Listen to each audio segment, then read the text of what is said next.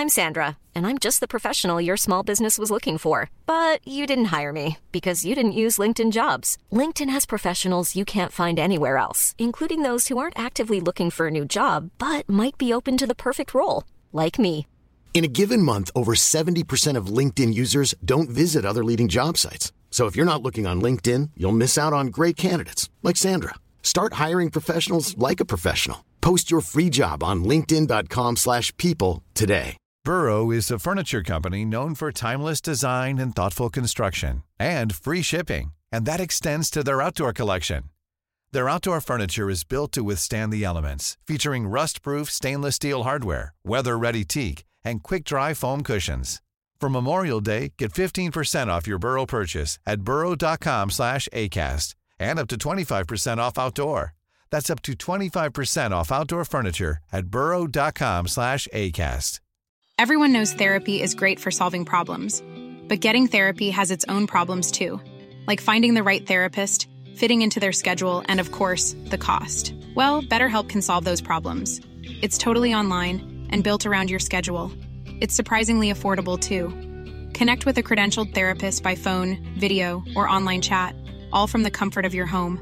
Visit betterhelp.com to learn more and save 10% on your first month. That's BetterHelp H E L P.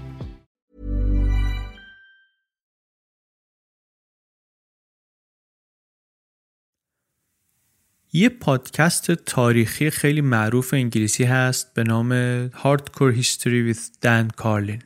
من قبلا هم در بی پلاس دربارش حرف زدم وقتی مثلا موضوع تاریخی بوده.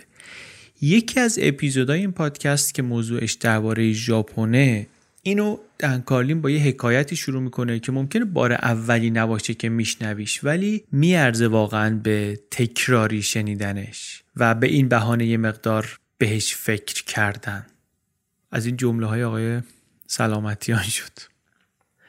که ممکنه بار اولی نباشه که میشنویمش ولی میارزه به نظرم که تکراری هم شده دوباره بشنویمش و به این بهانه یه خورده بهش فکر کنیم.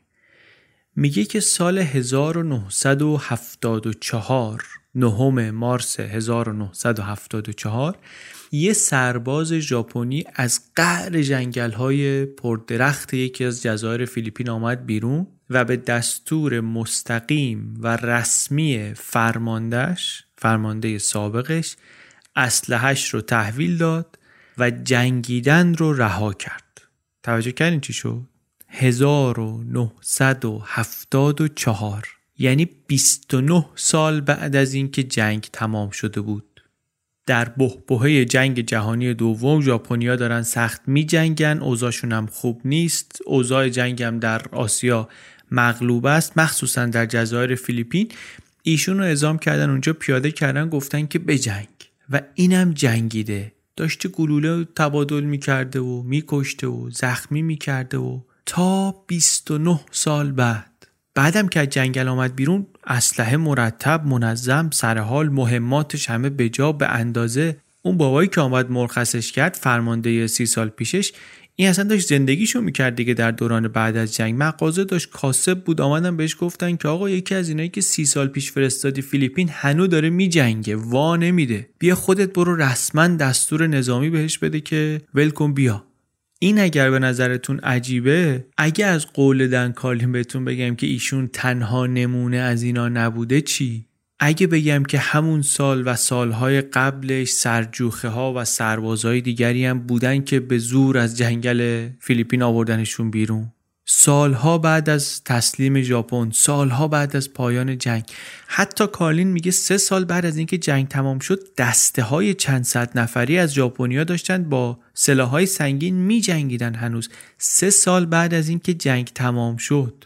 خیلی چیز خاصیه واقعا. وقتی میگیم ژاپنی ها مردمان غریبی هستن داریم از یک چنین پدیده های حرف می‌زنیم. این اتفاق نیست. یه چیزی نیست که یه بار اتفاق افتاده باشه.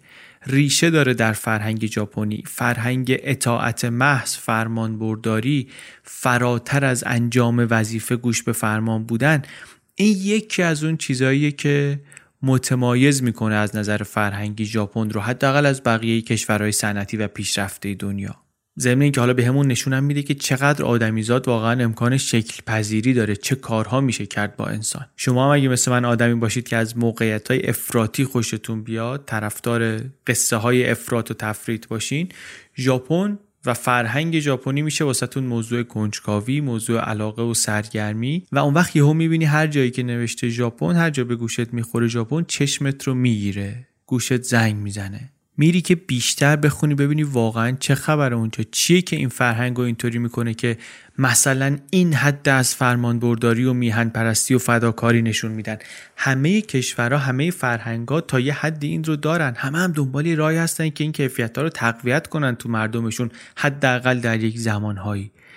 اما بقیه دنیا و دستاورداشون کجا؟ ژاپنیا و سربازایی که 29 سال بعد از جنگ همچنان منتظر دستورن که اسلحه رو بندازن کجا؟ این فرهنگ ژاپنی کجا که از هر زن و مرد و بچه انتظار داره به اندازه یک فرمانده خاص در بقیه کشورها مثلا جانفشانی و فداکاری کنه. سرباز نه هر زن و مرد و بچه ای سرباز ژاپنی میگه می‌رفت جنگ با اونش خنجر میذاشت جیبش می‌گفت گرفتنت بزن خودتو خلاص کن. اسیر نشی یه وقتا. اسیری تسلیم شدن اوج حقارته. اینم نبود که این آقا بیخبر باشه این آقا و امثال این آقا بیخبر باشن اینکه جنگ تموم شده. تمام این سالهایی که این داشت تو جنگل های فیلیپین میجنگید جنگ که نه البته داشت آدم میکشت 20 تا 30 تا فیلیپینی رو کشت تو این دوران. هی رفتن بهش گفتن آقا جنگ تمام شده مرد حسابی. دولت ژاپن اعضای خانوادهش رو فرستاد اونجا که بابا جان جنگ تمام شده ژاپن شکست خورد ول کن بیا برگردیم. باور نمی‌کرد. روزنامه می آوردن برای زیر بار نمی‌رفت. خودش بعدا تو کتاب خاطراتش نوشت که اصلا همون روزنامه های دلیلی بود واسه من که باور نکنم. می‌گفتم اینا پروپاگاندای آمریکاییاست روزنامه ها جعلیه. اینا میگن ژاپن شکست خورد بعد عکس هست از شهرهای ژاپنی عکس هست از خانواده سلطنتی. معلومه که خالی بندیه. مگه میشه ژاپن شکست بخوره ولی هنوز ژاپنی زنده باشه هنوز امپراتور زنده باشه؟ ژاپن یا پیروز میشه یا انقدر میجنگه که آخرین نفر از 100 میلیون ژاپنی هم کشته بشه؟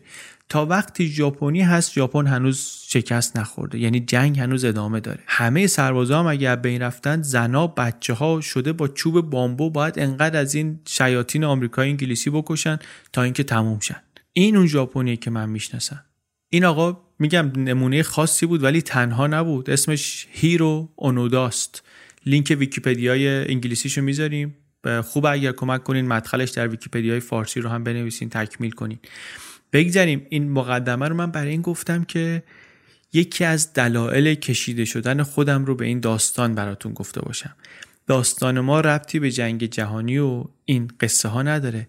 ولی واسه من یه دریچه بود این قصه. برای نگاه کردن در دنیای ناشناخته ای به نام ژاپن. نگاه کردن به مردمانی که به قول کارلین مثل هر آدم دیگری هن. مثل مردمان هر جای دیگری هن. فقط یه خورده بیشتر یه خورده شدیدتر. نمیگم البته همه ژاپنیا اینطوری طبعا. نمیگم همه ژاپن همینی که تو این داستان میشنویم و می‌بینیم. نه. فقط دارم میگم که ببینین چه چیزهای جالبی هست در این دنیا که ما ازش بیخبریم یکی هم همین ژاپن.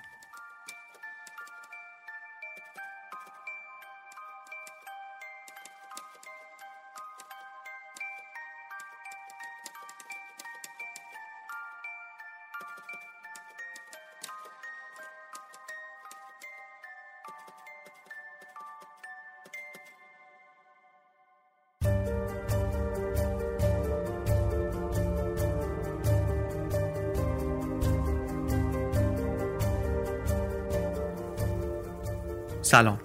من علی بندری هستم. این اپیزود 64 اُم پادکست Channel B ه و در اسفند 98 منتشر میشه.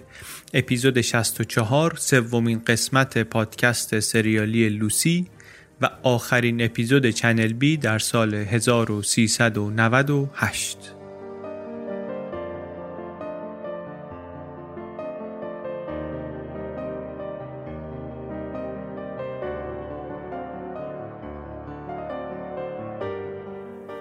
اگر همزمان با انتشار دارید میشنوید این پادکست رو عیدتون مبارک. در روزها و هفته هایی داره در میاد این سریال ما که تقریبا میشه گفت هر جای دنیا که هستیم کمتر یا بیشتر زندگیمون متأثر از این ویروس کرونا جدید کووید 19 واقعا گفتنش هم یه حس عجیبی داره راستش. نمی‌دونیم بعدا که میشنویم این رو با چه چشمی نگاه خواهیم کرد به این حال روز امروزمون چطوری میفهمیمش.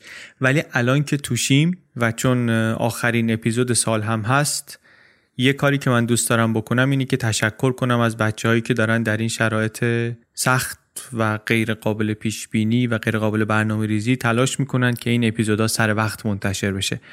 حقیقتا من به همکاری با تک تکتون افتخار می‌کنم. ببخشید که نمی‌تونم اینجا اسم ببرم. دمتون گرم واقعا. حقیقتا من کوچیک شما و خیلی خیلی ممنونم از شما.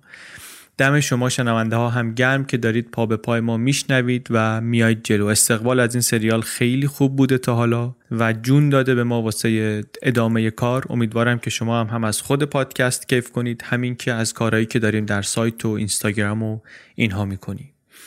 بریم یک مروری بکنیم بر آنچه گذشت چیزی که توی این دو اپیزود قبلی شنیدیم و بعدم دیگه شیرجه بزنیم در قصه ای که اصلا مناسب بچه ها نیست. اگر اپیزودهای قبلی رو شنیده باشید می‌دونید دیگه فضاش و اتفاقاتش یه طوریه که کلا برای بچه ها مناسب نیست.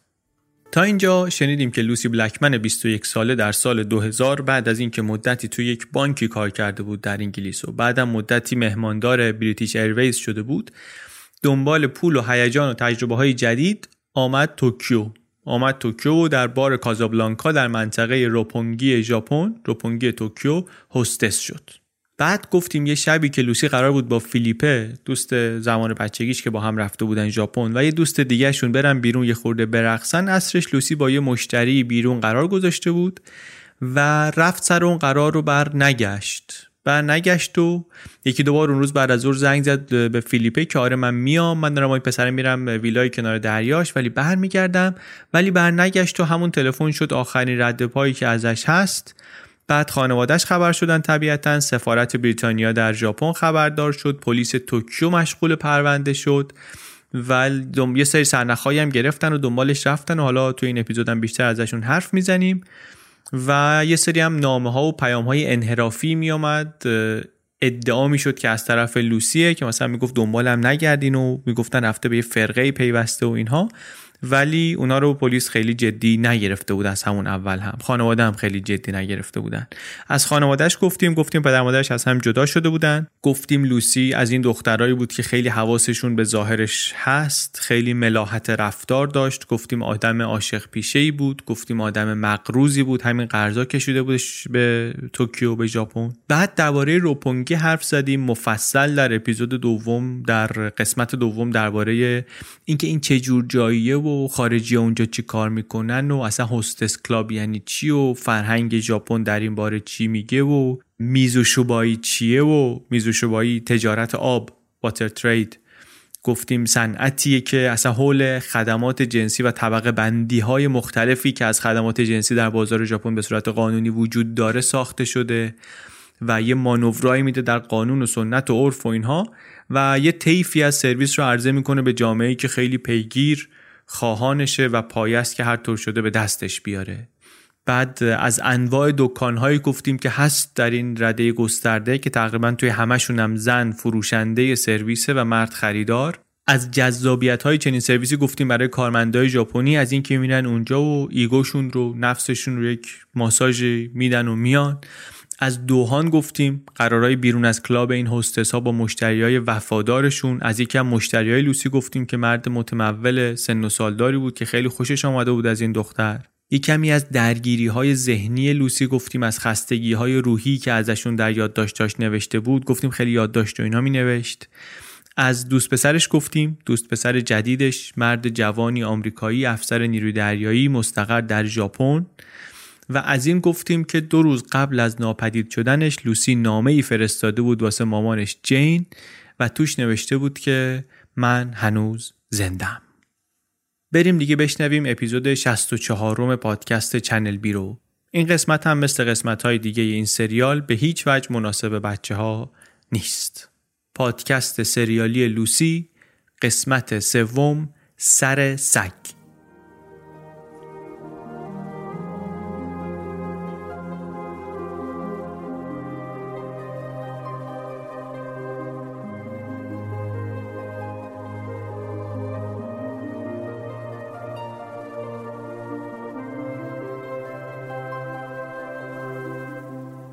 لوسی و فیلیپه گفتیم خیلی به هم نزدیک بودن. همسن بودن یه مدرسه رفته بودن یه جور موزیک دوست داشتن یه جور لباس دوست داشتن. تفاوتشون فقط در طبقه اجتماعی بود که توش بزرگ شده بودن. چکاف طبقات اجتماعی در انگلیس وجود داره. نامریه به قول نویسنده ولی خب هست.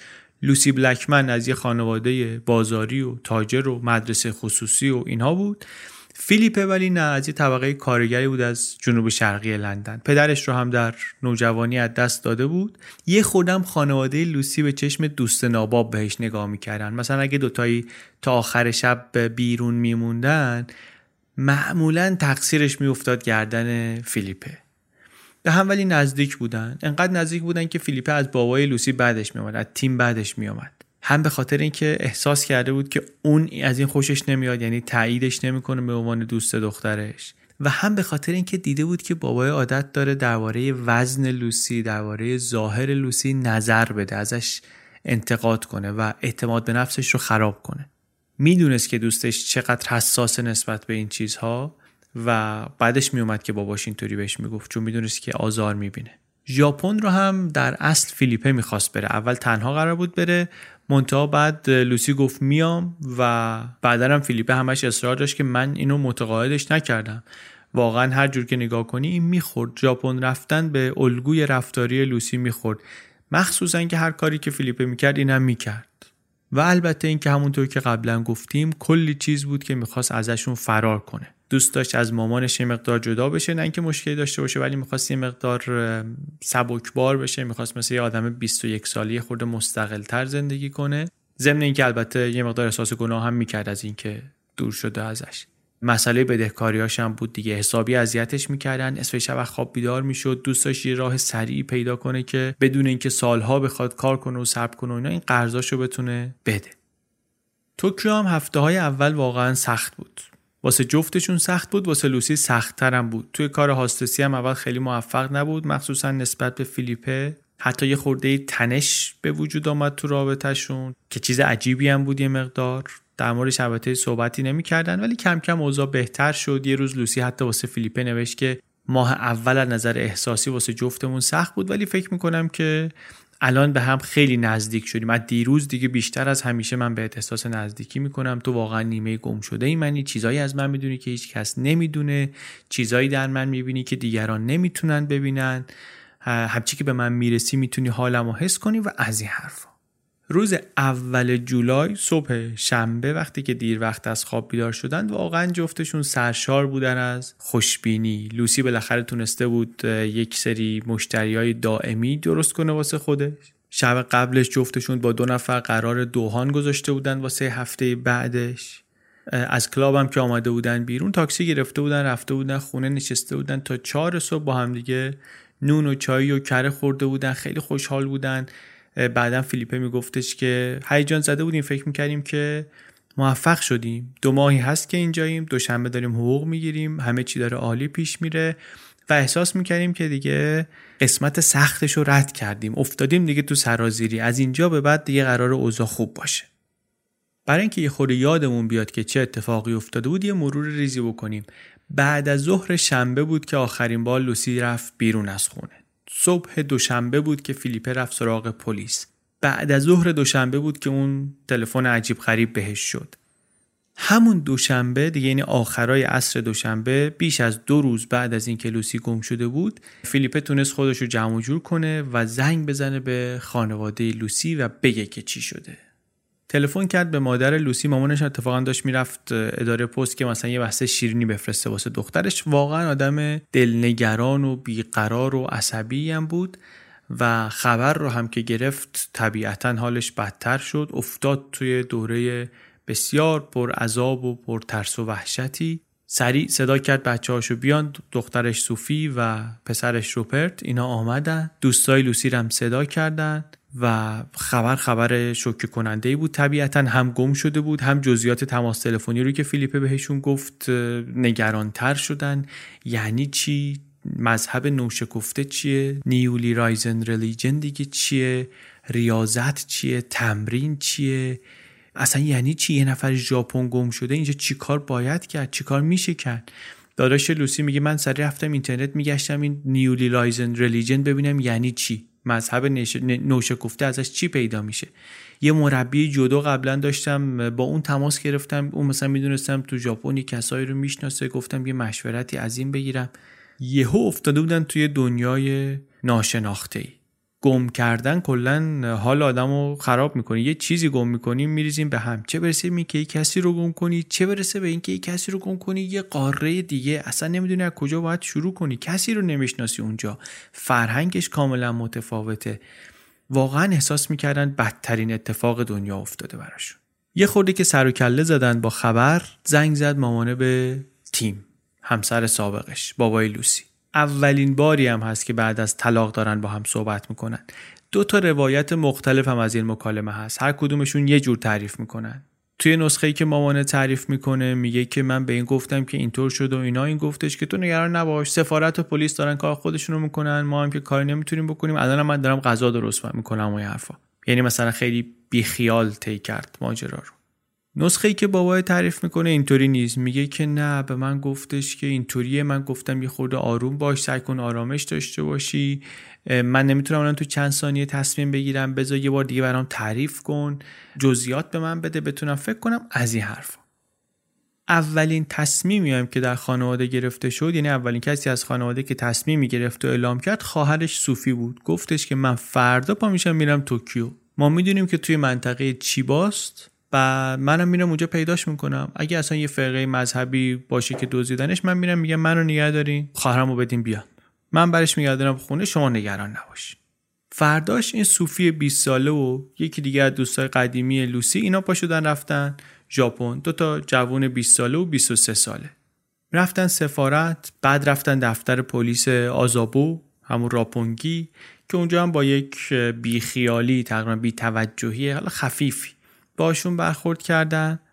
کار رسمی که تا اون موقع انجام شده بود این بود که فیلیپه رفته بود یه گزارشی پر کرده بود یه فرمی پر کرده بود که الان بایگانی شده بود دیگه. اما یه چیزی رو فهمیدن. فهمیدن که این شیبا که اینا فکر می‌کنن یه منطقه که مثلا میرن اونجا توش پیدا می‌کنن اولا یه شهر 900 هزار نفر جمعیتشه. بعدش هم که یه منطقه بزرگتری هست با 5 میلیون جمعیت که اسم اونم همین شیباست. یعنی اینطوری نیست که بیا اینجا بگردی که پیدا کنی. یه چیز دیگری که فهمیدن و یه خورده نشون داد بهشون که کار سختتر از این حرف‌هاست. این بود که فهمیدن newly risen religion این مذهب نوشکفته این ترجمه مستقیمی از یک عبارت ژاپنی که به این فرقه های عصر جدید میگن به new age cult ها میگن newly risen religion. اینطوری نیست که این یه مذهب خاصی باشه. چند هزار تایی از اینا وجود داره در ژاپن. اوضاع کم کم پیچیده شد خلاصه. یا اینکه مثلا پیچیده بود پیچیدگی اوضاع کم کم آشکار شد. صوفی وقتی رسیده بود فکر می‌کرد که میره دم در خونه آدم رو و با اراده خواهری که داره وادارش می‌کنه که خواهرش رو پس بده.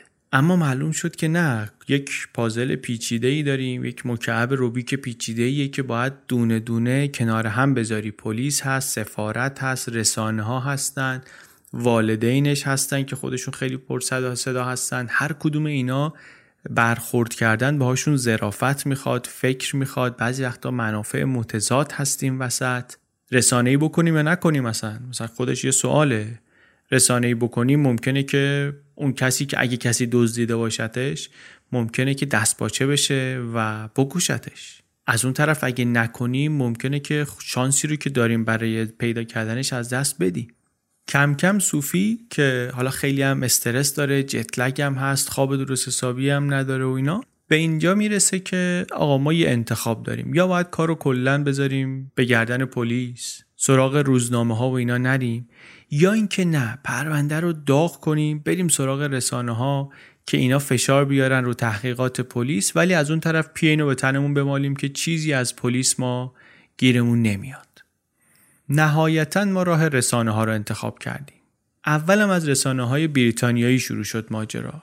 یه جای غلطی هم شروع شد. اولش گفتن که این بله هستس بوده توی شرکت هواپیمایی هم قبلا مهماندار بوده و الان به عنوان برده جنسی یکی از فرقه های شیطان پرستی ژاپنی اینو گرفتنش.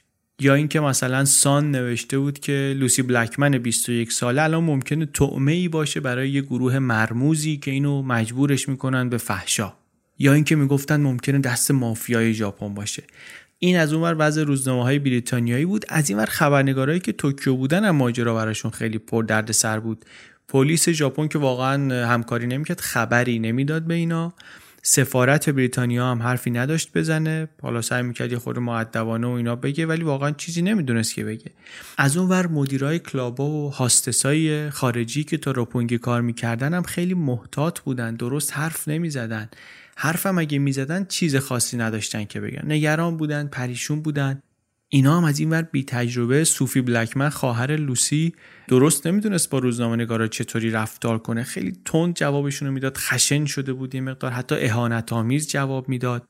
اوضاع خلاصه در جبهه رسانه‌ای هم داشت. خیلی خوب پیش نمی‌رفت. خوب پیش نمی‌رفت تا جایی که بابای لوسی آمد وسط. باباش در واقع قصه رو نجات داد. به خاطر اینکه معمای جذاب هست یک مهمانداری یا هاستسی گم شده و اینا. ولی خب دیگه حالا انقدرم نه دیگه. هر روز همه جای دنیا کلی آدم گم میشن. معمولا هم دلیلش دلیل معمولی یه خیلی چیز هیجان انگیزی پشتش نیست که نگهش داره در صدر اخبار.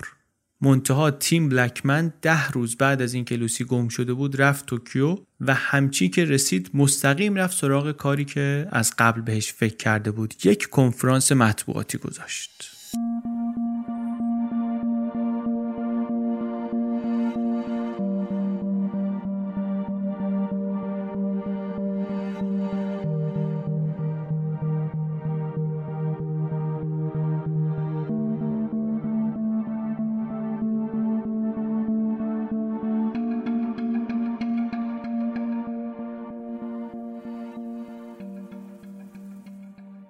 کنفرانس مطبوعاتی خیلی سر و صدا کرد. از جمله به این خاطر که بلکمن ها جلوی دوربین ها جلوی خبرنگارا یه خورده خلاف عرف رفتار کردن. ما خیلی وقتا مثلا دوست داریم قربانی در این شرایط مضطرب باشه، آشفته باشه، شکسته باشه و وقتی که مثلا این چیزها رو نبینیم بدگمان میشیم. بعضی شروع می‌کنن که اونقدم ناراحت نبودا به نظر یه چیزی تو رفتارش بودا ژاپنیا هم اینطوری هن. ژاپنیا هم کتاب میگه که مثلا انتظار اینه که وقتی همچین پیش آمد ناگواری اتفاق میفته خانواده اگه میان جلو دوربین سر به زیر باشن بیقراری کنن با مکس حرف بزنن کم حرف بزنن بگن چقدر مثلا بچه‌مون رو دوست داریم و نگران سلامتیش هستیم و درخواست می‌کنیم که مرحمت کنه عطوفت به خرج بده آدم رو با آزادش کنه و اشکی بریزن و حتی عذرخواهی بکنن که مثلا این گرفتاری ما درد سر درست کرده و اینا یه همچین انتظاری هست. خبرنگارم از اون طرف طبق عرف بیاد بپرسه که چه شخصیتی داشت دخترتون چه پیامی دارید برای آدم رو با. بعد این طرف دوباره خانواده یه بیقراری بکنن و یه خورده دیگه صحبت کنن و از این حرفا. بعدم بگن ما مسئولیت همه چی رو بدون تردید میسپریم دست پلیس. می‌دونیم که پلیس کارشو می‌کنه و یه همچین فضایی انتظار میره که داشته باشه. در بریتانیا یه مقدار فضا برای ابراز عصبانیت و انزجار و اینا هست ولی اونم با محدودیت های دیگه. قوانین ناگفته ای هست اینجا. منتها صوفی و تیم بلکمن همه این چیزها رو به هم ریختن. سالن کنفرانس مطبوعاتی نویسنده میگه پر بود از آدم و دوربین و نورپردازی تلویزیونی و صندلیا همه پر و خبرنگارات و راهرو و اینا. اول هم یه نفر از سفارت اومد یه صحبت های سفارتی کرد و بعد تیم حرف زد. مردی بود قد بلند توپر اواخر دهه چهل زندگی. چشای آبی یه مقدار مرموز موهای بلند زخیم اعتماد به نفس بالا. سریح شمرده سرحال صدا صاف بدون خش بدون بروز احساسات. اصلا شبیه اون تصویری که انتظار داشتن آدما اونجا ببینن نبود. بهش گفتن شما پلیس رو دیدی؟ گفت بله به محض اینکه رسیدم رفتم پلیس رو دیدم. بله از دور که با تلفن با دخترم صحبت می‌کردم به نظر می‌رسید که خوشحاله. درباره اون فرقه و اینا پرسیدن گفتش که اینا رو اصلا بذارین کنار. لوسی کاتولیک رومن کاتولیک به مذهب ولی علاقه خاصی نداره و اصلا اینکه مثلا یهوی شنبه بعد از ظهری بره به یک مذهب فرقه جدیدی علاقه من بشه و اینا اصلا همچی اتفاقی نمیفته احتمالش وجود نداره. اینو ولش کنیم. بعد گفت که بله بدهی داشت لوسی ولی مثلا بدهی عجیب غریبی نبود. یه چیز قابل مدیریتی بود. چند هزار پوندی بدهکار بود که اصلا از سقف کردیت کارتش هم پایین تر بود. بعدم گفت که ما اینجا هستیم با دخترم که با پلیس همکاری کنیم با رسانه ها همکاری کنیم. در ژاپن در جاده های ژاپن یا تو ماشینا لوسی آدمیه که میشه تشخیصش داد. هر کسی هر جایی دید این رو یا کسی شبیه این رو دید بیاد به پلیس مراجعه کنه به ما مراجعه کنه یه سرنخی بده که ما بگیریم بریم دنبالش. جواباش واقعا کارآمد بودن انگیزه دهنده بودن. منتها در نقش کسی که آمده اطلاعات جمع کنه. عکاسا و خبرنگارا و فیلمبردارای تلویزیون خودشونو واسه چنین نقشی از این آدم آماده نکرده بودن. خوب صحبت می‌کرد ولی هیچ وقت مثلا از این حالت ها نبود که به نظر برسه بیش از حد خودشو آماده کرده از رو یادداشت حرف نمی‌زد که. هر از گاهی هم نگاه می‌کرد به دخترش یه لبخندی گاهی با هم رد و بدل می‌کردن. آروم بود مسلط بود به شرایط. بعدا روزنامه ها بعضی نوشتن که تیم پدری بود از کوره در رفته صوفی خواهری بود پریشان حواس. اینا جلوی اشک خودشون رو گرفتن و این حرفا. ولی این حرفا خالی بندی بود نویسنده میگه. دیگه از این متمرکزتر و آرومتر واقعا نمیشه تصور کرد کسی رو. درباره دوست پسر جدید لوسی هم از باباش پرسیدن گفتش که من نمیشناسمش ولی می‌دونم که خارجیه و می‌دونم که بازجویی شده. از صوفی هم پرسیدن. یه خوری بد جواب داد. قبلا هم البته از سفارت به صوفی گفته بودن شاید شما صحبت نکنی بهتر باشه به خاطر اینکه ممکنه تحریک کنه مثلا واکنشت رسانه ها و اینا رو.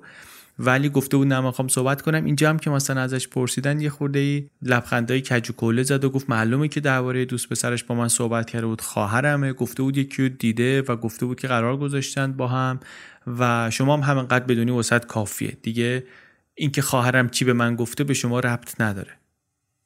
کنفرانس مطبوعاتی خلاصه با اون چیزی که انتظارش رو داشتن یه مقدار فرق می‌کرد. عکاسایی که می‌خواستن مثلا یه انگشتی بیاد یه قطره اشکی رو پاک کنه یه صورتی مثلا از قصه مچاله بشه یا اینکه این پدر و دختر دست هم دیگر رو بگیرن اینا هیچ نتونستن چیزی شکار کنن.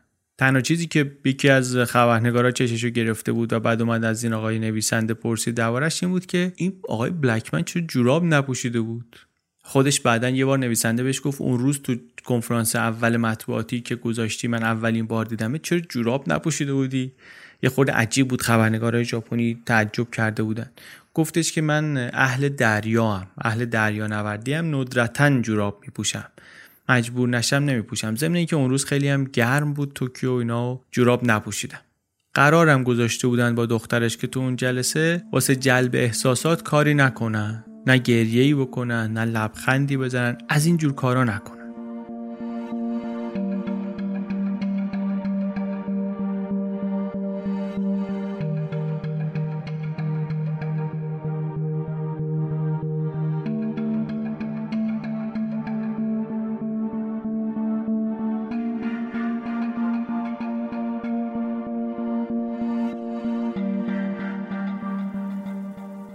رابطه این آقا هم با بچه هاش تازه کم کم داشت درست می‌شد.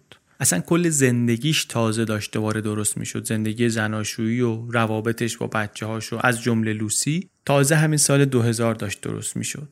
با لوسی هم کم و بیش مرتب صحبت می‌کرد. می‌دونست که این کارش توی British Airways رو خیلی دیگه دوست نداره. می‌دونست که دخترش بدهی داره. حتی بهش گفته بود که می‌تونی قرضای منو بدی. خودش میگه که من بهش کمک می‌کردم که مثلا مدیریت کنه قرضاشو. یه سری کمکهایی بهش می‌کردم. ولی مثلا وضعم اینطوری نبود که چک 5000 پوندی واسش بکشم. ضمن اینکه فکرم نمی‌کنم کار درستی بود که مثلا عادت کنه به یه همچین وضعیتی. منتها طبیعتا همش به این فکر می‌کنم که اگه قرضاشو داده بودم اون وقت لازم نداشت بیاد توکیو. اما خب من که کف دستمو بو نکرده بودم که. واسه همینم سعی می‌کنم به خاطر یه همچین چیزی عذاب وجدان نگیرم. چون می‌دونم اگه بیفتم تو این فکرها دیگه در رو نداره. هیچ کاری هم نمی‌تونم بکنم که بیام بیرون. واسه همین اصلا اجازه نمیدم ذهنم اون طرفی بره. لوسی قبل از اینکه بیاد توکیو هیچی درباره هاستس بودن و اینا نگفته بود. تیم میگه من فکر کنم مثلا می‌دونست اگه بگه مخالفت می‌کردم باهاش. چون به نظرم کار شایسته ای نبود با این هوش و استعدادی که دخترم داشت. منم مردم می‌دونم که هر چقدرم که این شغل امن باشه و چی و چی و چی مردم میرن اونجا چشچرونی می‌کنن. ولی به من نگفته بود و منم زود باور بودم و میپذیرفتم که کارش چیز دیگریه دیگه. اما بالاخره رفت و بعدم میگه اونجا که بود با هم صحبت می‌کردیم. اولش که شرایط سخت بود. می‌گفت که سخت گرون همه چی دارم دست و پا می‌زنم و اینا. منم اصرار می‌کردم که بیا. می‌گفت نه می‌خوام بمونم. و بعد کم کم شروع کرد به هم گفت که برای شغلش مثلا چه کارایی می‌کنه اینجا. و این هم می‌گفت که آره یه خورده عجیبه ولی خوش میگذره. ما لیوان مشروب اینا رو پر می‌کنیم. سه چهار تا دختر بریتانیایی هستیم. چند تا مثلا دختر از جاهای دیگه هستن. آدم های ژاپنی بامزه اینجا میان. ادای حرف زدن اونا رو در می آورد بعد بهش گفته بود که با یک تفنگدار دریایی آمریکایی دوست شده به نام سکات. میگه از صحبت کردنش و حرفایی که می‌زد میفهمیدم که شروع کرده بهش خوش گذشتن. از اون مکالمه اول تیم و همسر سابقش که بگذریم که حالا هم نمی‌دونیم واقعا کدوم روایتش رو باید قبول کنیم نگاه که می‌کنی به نظر می‌رسه که خوب مدیریت کرده شرایطش رو در همون اول کار.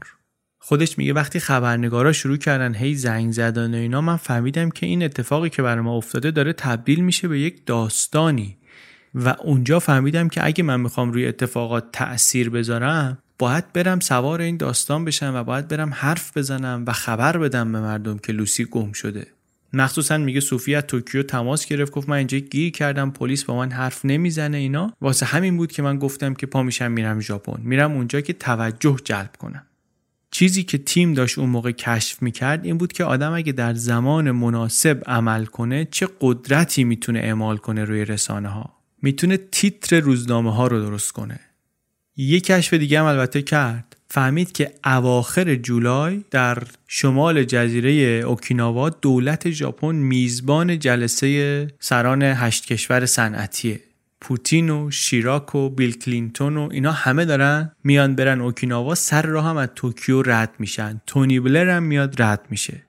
یه هفته قبل از بلرم که اون موقع نخست وزیره یه هفته قبلش هم رابین کوک میاد که وزیر خارجشه.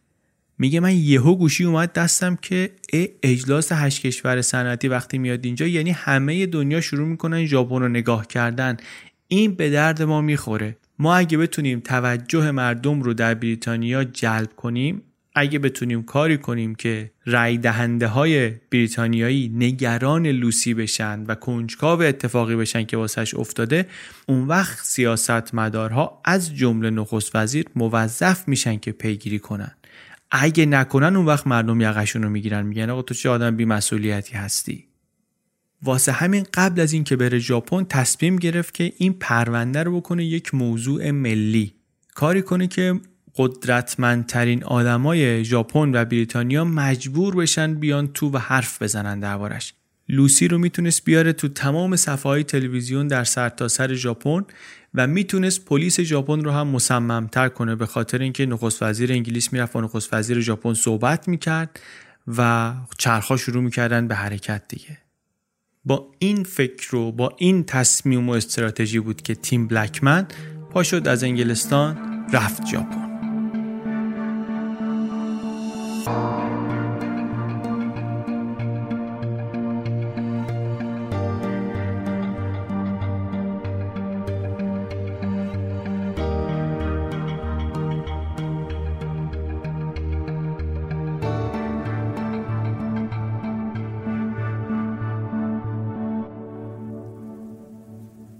تشنگی اصلی رسانه ها هم الان اینه که آقا اصلا یه هستس یعنی چی دقیقا؟ چی کار می‌کنه؟ یه بند همینو می‌پرسند به خاطر اینکه جوابش خیلی مهمه. اگر که این هستس کارش اینه که مثلا کال گرل باشه اون وقت خود داستان میشه قصه دختر جوانی که با پای خودش رفته در دام فساد و بالاخره یه بلایی هم سرش اومده دیگه. یه ابراز همدردی با خانواده میشه ولی خب یه محدودیتایی هم هست. هیچ نخست وزیری نمیره با پدر روسبی که گم شده مثلا ملاقات کنه. بر همین این راهی نبود که تیم بخواد بره الان اینجا. هدفش این بود که بیاره لوسی رو بگه که این یک دختر معصوم جوانی بود شاید یکم خام بود شاید یکم کم تجربه بود ولی یه جوریه که می‌تونست دختر هر کدوم از شما باشه. می‌خواست یه همچی حالی برای مردم عادی در بریتانیا درست کنه. می‌تونست دختر هر کدوم شما هم باشه. هدفشون رو گذاشته بودن همین و شگفتانگیز این که موفقم شدن. با اینکه از اون طرف طرف حسابشون این مجله های داغ و خیلی دم دستی و زرد مثلا انگلیسی بود و داستانم خوراک داستان پردازی سکسی بود. کلی تعمیم های نجات پرستانه و اینا میشه داد که آره مردای ژاپنی چه فانتزی های عجیبی دارن و چی و چی و چی. ولی خیلی با احترام با این خانواده رفتار شد هم با لوسی هم با خانوادهش و بیشتر از این که بگن اون دختره که تو بار کار می‌کرد اون دختره که hostess بود همش توی گزارش ها رفت سمت این که بگن اون مهماندار سابق بریتیش ایرویز همین الان هم یه گزارش های قدیمی رو برین پیدا کنین. خیلیاش نوشته که آره اون مهماندار سابق بریتیش ایرویز یا خیلی کسی گیری به اون بدهی های قبلیش نداد به اینکه با ویزای توریستی آمده بود ژاپن داشت غیر قانونی کار می‌کرد گیر ندادن. در حالی که همین چیزا بود که اتفاقا باعث شد پلیس ژاپن احتمالا بهش کم توجهی کنه. ولی روزنامه های بریتانیایی حتی سان حتی سان نوشته بود که آره شغل لوسی بود که با مردایی که می توی بار مشروب می‌خورن معاشرت کنه. نوشت که آره هیچ اشاره ای نیست که این مثلا جایی فراتر از این درگیر کار دیگری هم شده باشه. داستان شد داستان خانواده ای زجر کشیده خانواده ای فداکار که فرزند محبوبشون خارج از کشور گم شده. از این نظر واقعا موفق بود کاری که تیم و صوفی کردن موفق بود. ایده تیم این بود که ما باید سوار قصه بشیم روایت باید دست ما باشه. قصه رو اگه از ما نشنون میرن از خودشون در میارن. و همین کارم کردن کلی تونستن همدلی درست کنن اطلاعات دقیق بهشون دادن منطقی بودن اهانت آمیز رفتار نکردن خشم بروز ندادن دشمنی بروز ندادن. بالاخره بعد از گزارشگران انتظار داشتن حتی یه مقدار که اینا از این کارا بکنن ولی نکردن. آرامش داشت تیم و این آرامش خل اصلاحشون می‌کرد تقریبا. هر وقت تلفن می‌کردن جواب می‌داد. هر وقت ایمیل می‌زدن جواب می‌داد. وای میستاد عکاسا عکساشون رو بگیرن. خیلی سازگار خیلی پذیرا. حتی یه جورایی مشتاق انگار. گزارشگرایی که یه خورده بدبین تر بودن بدگمان شدن که آقا یه قصه دیگری شاید باشه ها به اینکه خیلی همکاری می‌کنه. ولی داشت زحمت می‌کشید برای اینکه کار رو اینطوری پیش ببره و این چهره رو حفظ کنه به خاطر اینکه احساس می‌کرد که راه درست اینه. اواخر جولای شیشمین کنفرانس مطبوعاتیشون رو گذاشتن. سه هفته بود اونجا بودن. هیچ اثری هم پیدا نشده بود لوسی سرنخی هم در واقع نداشت پلیس و مطبوعات هم خیلیشون برگشته بودن لندن. مطبوعات محلی هم کمتر می آمدن. خسته بودن. هم تیم هم صوفی. نگاهی و لبخندی هم دیگه بینشون نبود. تیم توی اون مصاحبه گفتش که ما دیگه داریم وا میدیم. ما احساس عجز می‌کنیم. ناراحتیم از اینکه لوسی یه شرایط سختی داره احتمالا خیلی مضطربه. من به عنوان پدرش آجزانه می‌خوام که رهاش کنین آزادش کنین که دوباره بیاد پیش ما. صداش میلرزید نگاهش رو انداخته بود پایین. انگار مثلا جلوی اشکاش رو گرفته. چشمای صوفی هم یه مقدار نم داشت. اینجا تازه عکاسا تونستن اون نم اشکی رو که مثلا می‌خواستن ببینن و عکسش رو بگیرن ببینن و بگیرن. هرچند تیم بعدا به نویسنده گفتش که اون اشکا و اینا با برنامه بود. از قبل ما نقشش رو کشیده بودیم. ولی به هر حال اون عکسایی که می‌خواستن از اون جلسه مطبوعاتی درآمد. وقت زیادی ولی از این پدر و دختر گرفته می‌شد برای سر و کله زدن با رسانه ها مخصوصا که لندن از توکیو 8 ساعت هم عقبه. از اون ور تا نصف شب بیدارن به دوستا و فامیل زنگ می‌زنن با رادیو تلویزیون نوبت عصر این طرف مصاحبه می‌کنن. چند ساعت میخوابند بعد دوباره صبح زود توکیو بیدار میشن. تلفن دوباره شروع می‌کنه زنگ زدن برای اینکه خبرهای این طرف رو پر کنن. از صبح سر صبحانه دارن با خبرنگارا صحبت می‌کنن تا شب. این بینم سفارت ممکنه برن ایستگاه پلیس ممکنه برن جلسه رسانه‌ای مثلا شبکه تلویزیونی اینجا ممکنه برن از این برنامه ها پلیس البته واقعا دید خیلی خوبی بهش نداشتن مخصوصا صوفی میگفتش که اینا هم تنبلن هم یه خورده بی تفاوتن تیمم خیلی تحت تاثیر قرار نگرفته بود. حتی دفعه اول که رفته بود ساختمون پلیس می‌گفت یه ساختمونی بود خیلی قدیمی خیلی شلخته داغون و خیلی من تعجب کردم که تکنولوژی هم نداشت. یه مانیتور نبود اونجا. همش فایل و پرونده کاغذی و کارمندای پیرن سفید آستین بالا زده. سال 2000 ژاپن اصلا هیچ خبری از تکنولوژی نبود در ایستگاه پلیس آزابو حداقل. ولی برنامه روزانه اینا تکرار می‌شد. پلیس خبرنگار تلویزیون روزنامه سفارت پلیس خبرنگار تلویزیون روزنامه سفارت. هر روزم می‌رفتن اسکای پلیس اونجا میگه یه چای سبز آبزیپوی می آوردن به ما می‌دادن. بعد یه گرفتاریشون هم مسئله زبان بود. میگه اون رئیس پلیس یه خورده فقط انگلیسی مفهمید یه مترجم باید میومد وسط بعد جلسات خیلی طولانی می‌شد.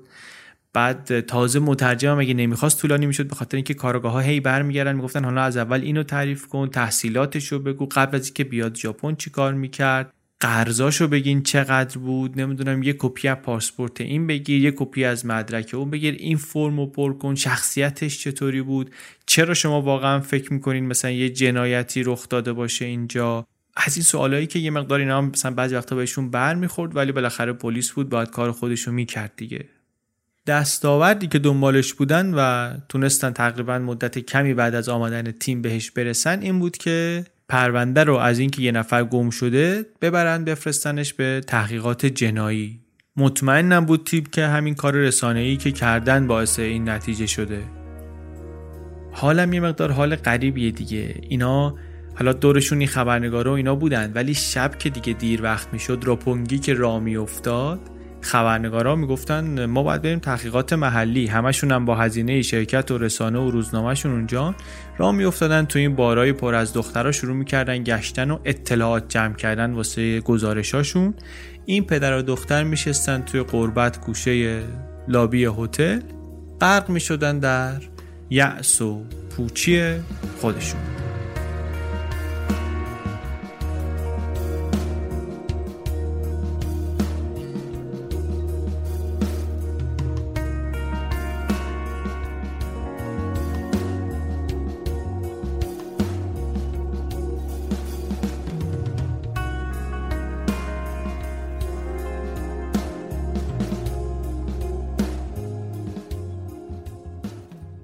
جولای 2000 که این اتفاقا داره میفته نخست وزیر انگلیس تونی بلر.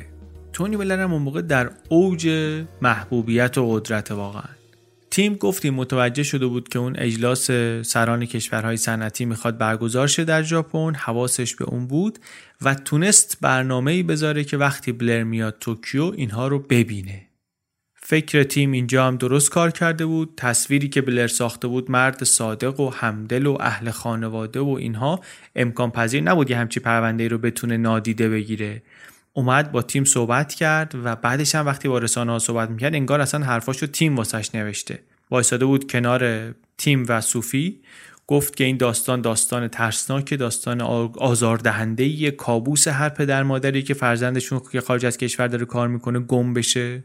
من می‌دونم که این خانواده هر کاری که می‌تونستن کردن. از این حرفا بعدش هم تیم گفت بله فشار باید از بالا باشه. اگه من پافشاری کنم اونا ممکنه مثلا یه خورده اذیت بشن. من نمی‌خوام موی دماغشون بشم. ولی اگه نخست وزیر ژاپن بیاد بگه دی بالاخره اون رئیس رئیس رئیس این پلیساست. اون وقت تاثیر بیشتری خواهد گذاشت. بعد بلر هم در ملاقات با نخست وزیر ژاپن درباره قضیه صحبت کرد هم تشکر کرد از زحمات پلیس هم گفتش که من مثلا درخواست می‌کنم هر کاری می‌تونیم بکنین.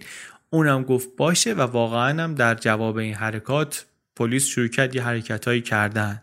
گفتن چهل تا کاراگاه گذاشتن رو پرونده سی هزار تا پوستر چاپ کردن ازش توضیح کردن در سطح کشور.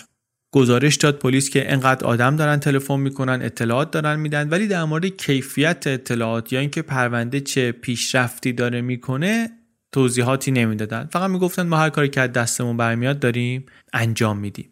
بلکمن ها هم تصمیمشون رو گرفته بودن. تیم و صوفی گفتن ما فشار رو میاریم روی رسانه ها می‌دونستن که وقتی این کارو می‌کنن دیگه ارتباط تو با اعتمادی با پلیس نخواهند داشت. دیگه راهشون رو جدا کردن به جای راه پلیس رفتن به راه رسانه. ولی این تصمیم رو گرفتن و یه روزی هم رفتن وسایل لوسی رو تحویل گرفتن از پلیس لباساش و یادگاریاش و کارت پستالاش و همه چیزایش که اونجا بود.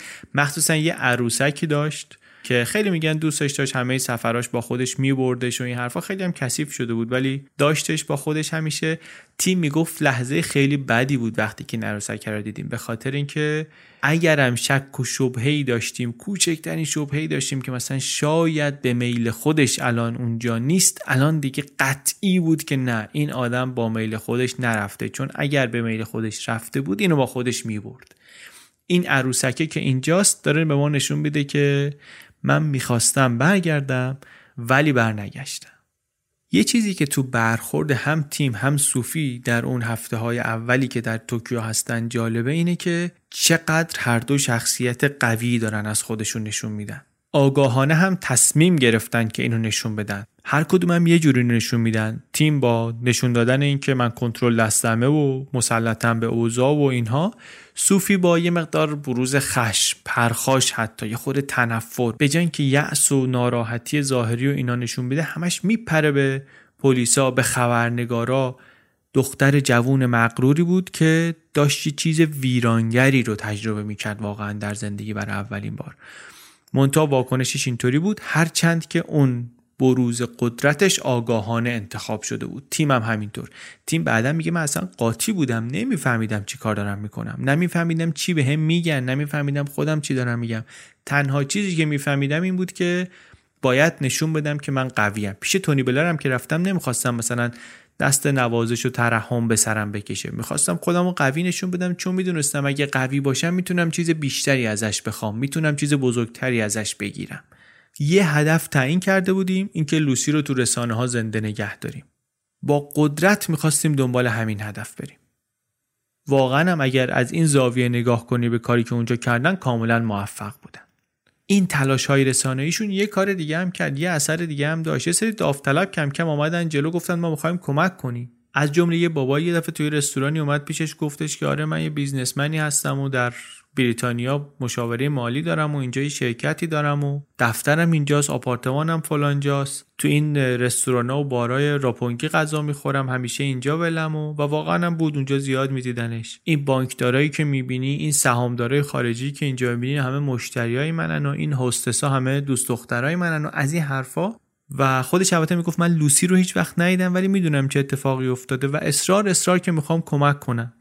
چه کمکی شما می‌تونی بکنی؟ گفتش که شما اگه می‌خواید دخترتون رو پیدا کنید سفارت رو ولش کنید اینا به درد شما نمی‌خونن شما یه دفتر می‌خواین و یه سری خط تلفن اختصاصی واسه همین کارتون. من اینا رو بهتون میدم. بعدم دست تیمو گرفت برد اون برای خیابون. آبربانک براش پول گرفت داد بهش. بعد رفتم یه رستوران یه دوستش هم یه خورده پول گرفت گذاشت تو دستش. پول زیاد به نسبت. 200 هزار ین از اونجا 100 هزار ین از اینجا.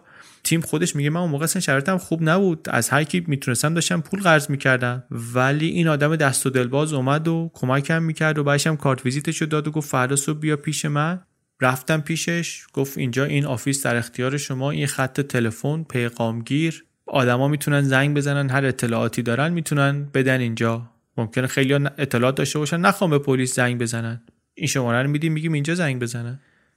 یه سری هم از بریتانیا گفتن ما می‌خوایم کمکتون کنیم به صورت داوطلب. توی همون راپونگی هم یه تیمی درست شد. حالا تو اینایی که می برای کمک آدمایی هم بودن که دنبال فرصت بودن و سوء استفاده چی بودن و این حرفا. اینا هم موقع هوش حواسشون طوری نیست که بتونن خوب و از بد تشخیص بدن راحت دیگه.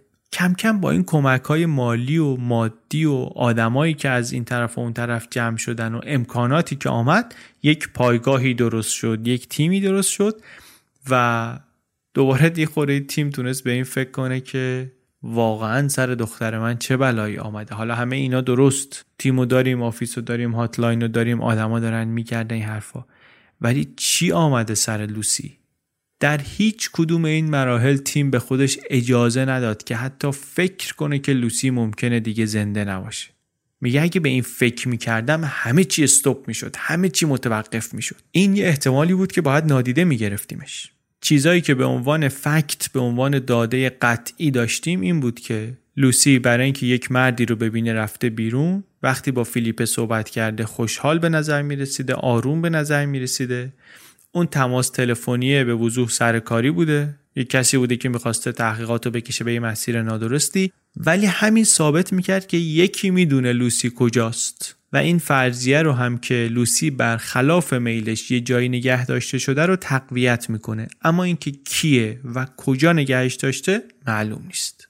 مزنون اول طبیعتا دوست پسر لوسی بود که خیلی زود معلوم شد که رو کشتی بوده و شاهد داشته و این حرفا. حذف شد از لیست مظنونین. خود فیلیپه بالاخره یه مقدار مظنون بود. یه مشتری هم داشت که مشتاق ترین مشتریش بود که دوهان باهاش زیاد می‌رفت قطع قرار باهاش زیاد میذاشت. این دوتا مثلا مظنونان اصلی بودن. پسورد ایمیل لوسی رو هم داشت صوفی. همه ایمیلش رو پرینت کرد داد به پلیس. نامه‌نگاریاش با اون آقایی که دوهان می‌رفت باهاش قرار باهاش زیاد میذاشت بود. مشخص بود که کم کم علاقمند شده اون آدم به لوسی. یه ریشه هایی از حسادت هم بود یه حالت زودرنجی هم توی مخصوصا ایمیل های آخرش بود. ولی پلیس میگفتش که خیالتون جمع باشه. ما اونو بازجویی کردیم و قطعا از لیست مزنونین حذفش کردیم. ما مطمئنیم که کار کار ایشون نیست. فیلیپه رو ولی هر روز سوال جواب می‌کردن. و همینم که دائم توی اداره پلیس بود و اینکه در مقابل بلکمنای مقدار خونسردم بود باعث می‌شد که خانواده هم ازش بیشتر بعدشون بیاد کم کم متنفرتر بشن. زمینه خیلی خوبی هم یادمون هست دیگه نداشتن نسبت بهش. همین که سوء زنشون بهش زیاد بشه نکته هم این بود که یک قسمت های اساسی از داستان بجز فیلیپه هیچ شاهد دیگری نداشت.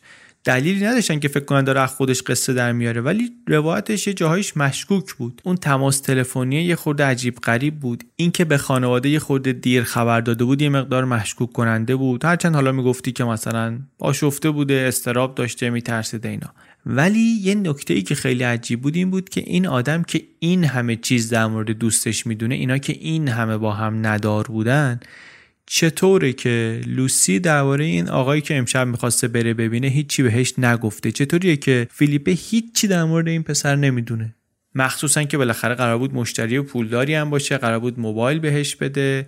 اینا معمولا خیلی حرف می‌زنن درباره آدمایی که قرار بود برن ببینن یا آدمایی که می‌دیدن دیگه. چطوره که فیلیپه این همه اصرار می‌کنه که من هیچی نمی‌دونم اصلا نمی‌دونم این کی بوده؟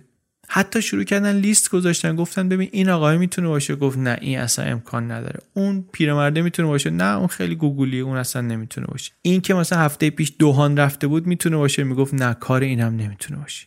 این چیزا یه مقداری فیلیپر رو هم میذاشت در مزان اتهام.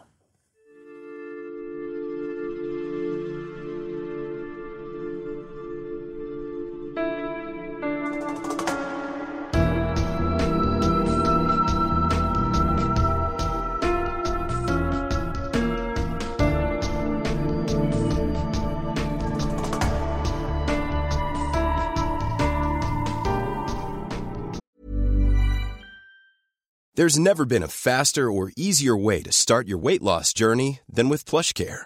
PlushCare accepts most insurance plans and gives you online access to board-certified physicians who can prescribe FDA-approved weight loss medications like Wigovi and Zepbound for those who qualify. Take charge of your health and speak with a board-certified physician about a weight loss plan that's right for you.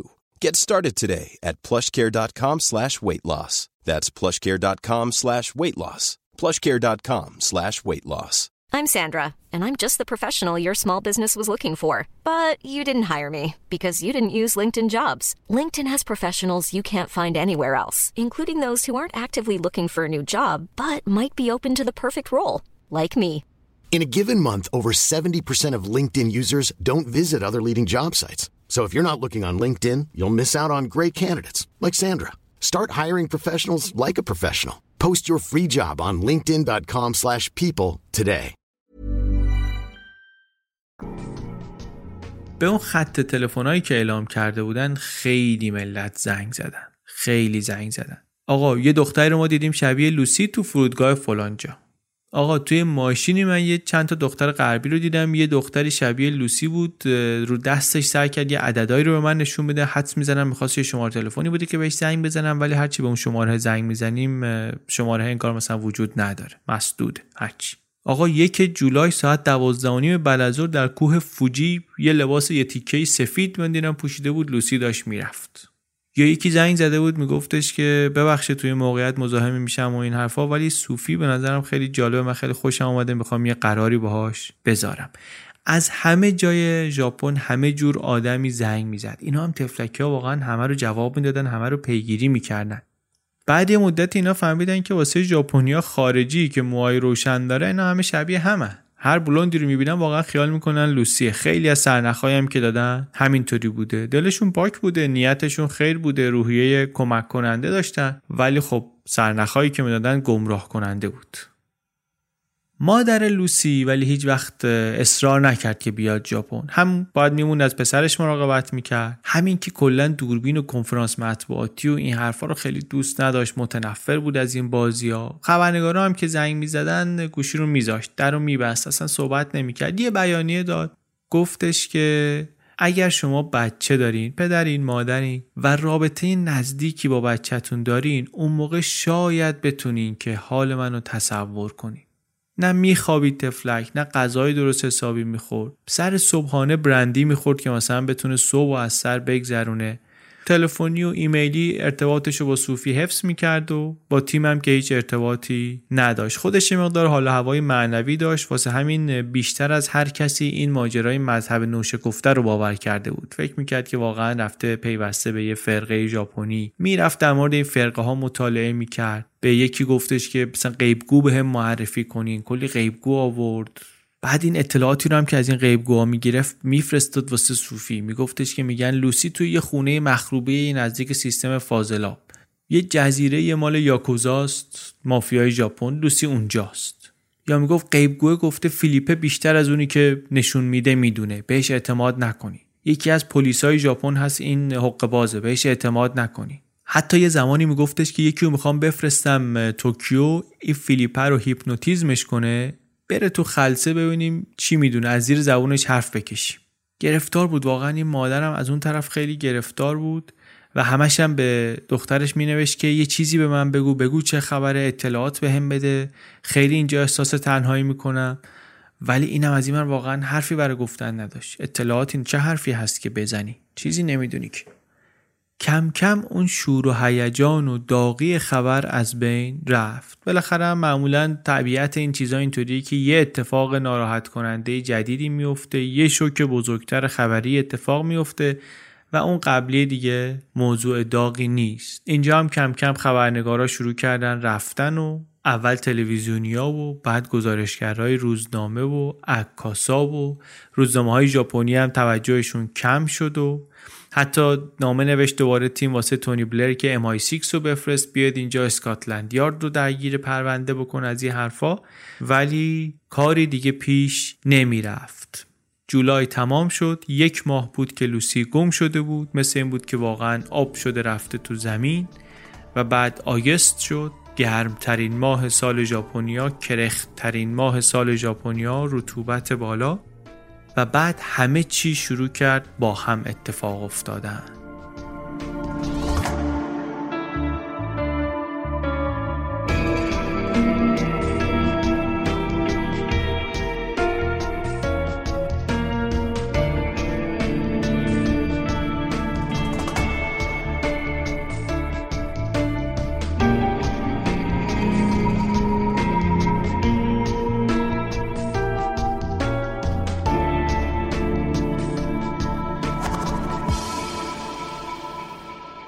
یه روز صوفی و تیم نشسته بودن تو ایستگاه پلیس آزابو. یه افسر پلیسی اومد بودو بودو شروع کرد در گوش رئیسش یه خورده پچ پچ کردن. پچ پچه که تموم شد رئیسه یکی از مستندات پرونده رو در آورد گذاشت جلوی این بلکمنا بالای کاغذ هم پوشونده بود با دستش یه جوری که مثلا معلوم نشه اینا فقط می‌تونستن پایین برگه رو ببینن. پایین برگه چی بود؟ امضای لوسی.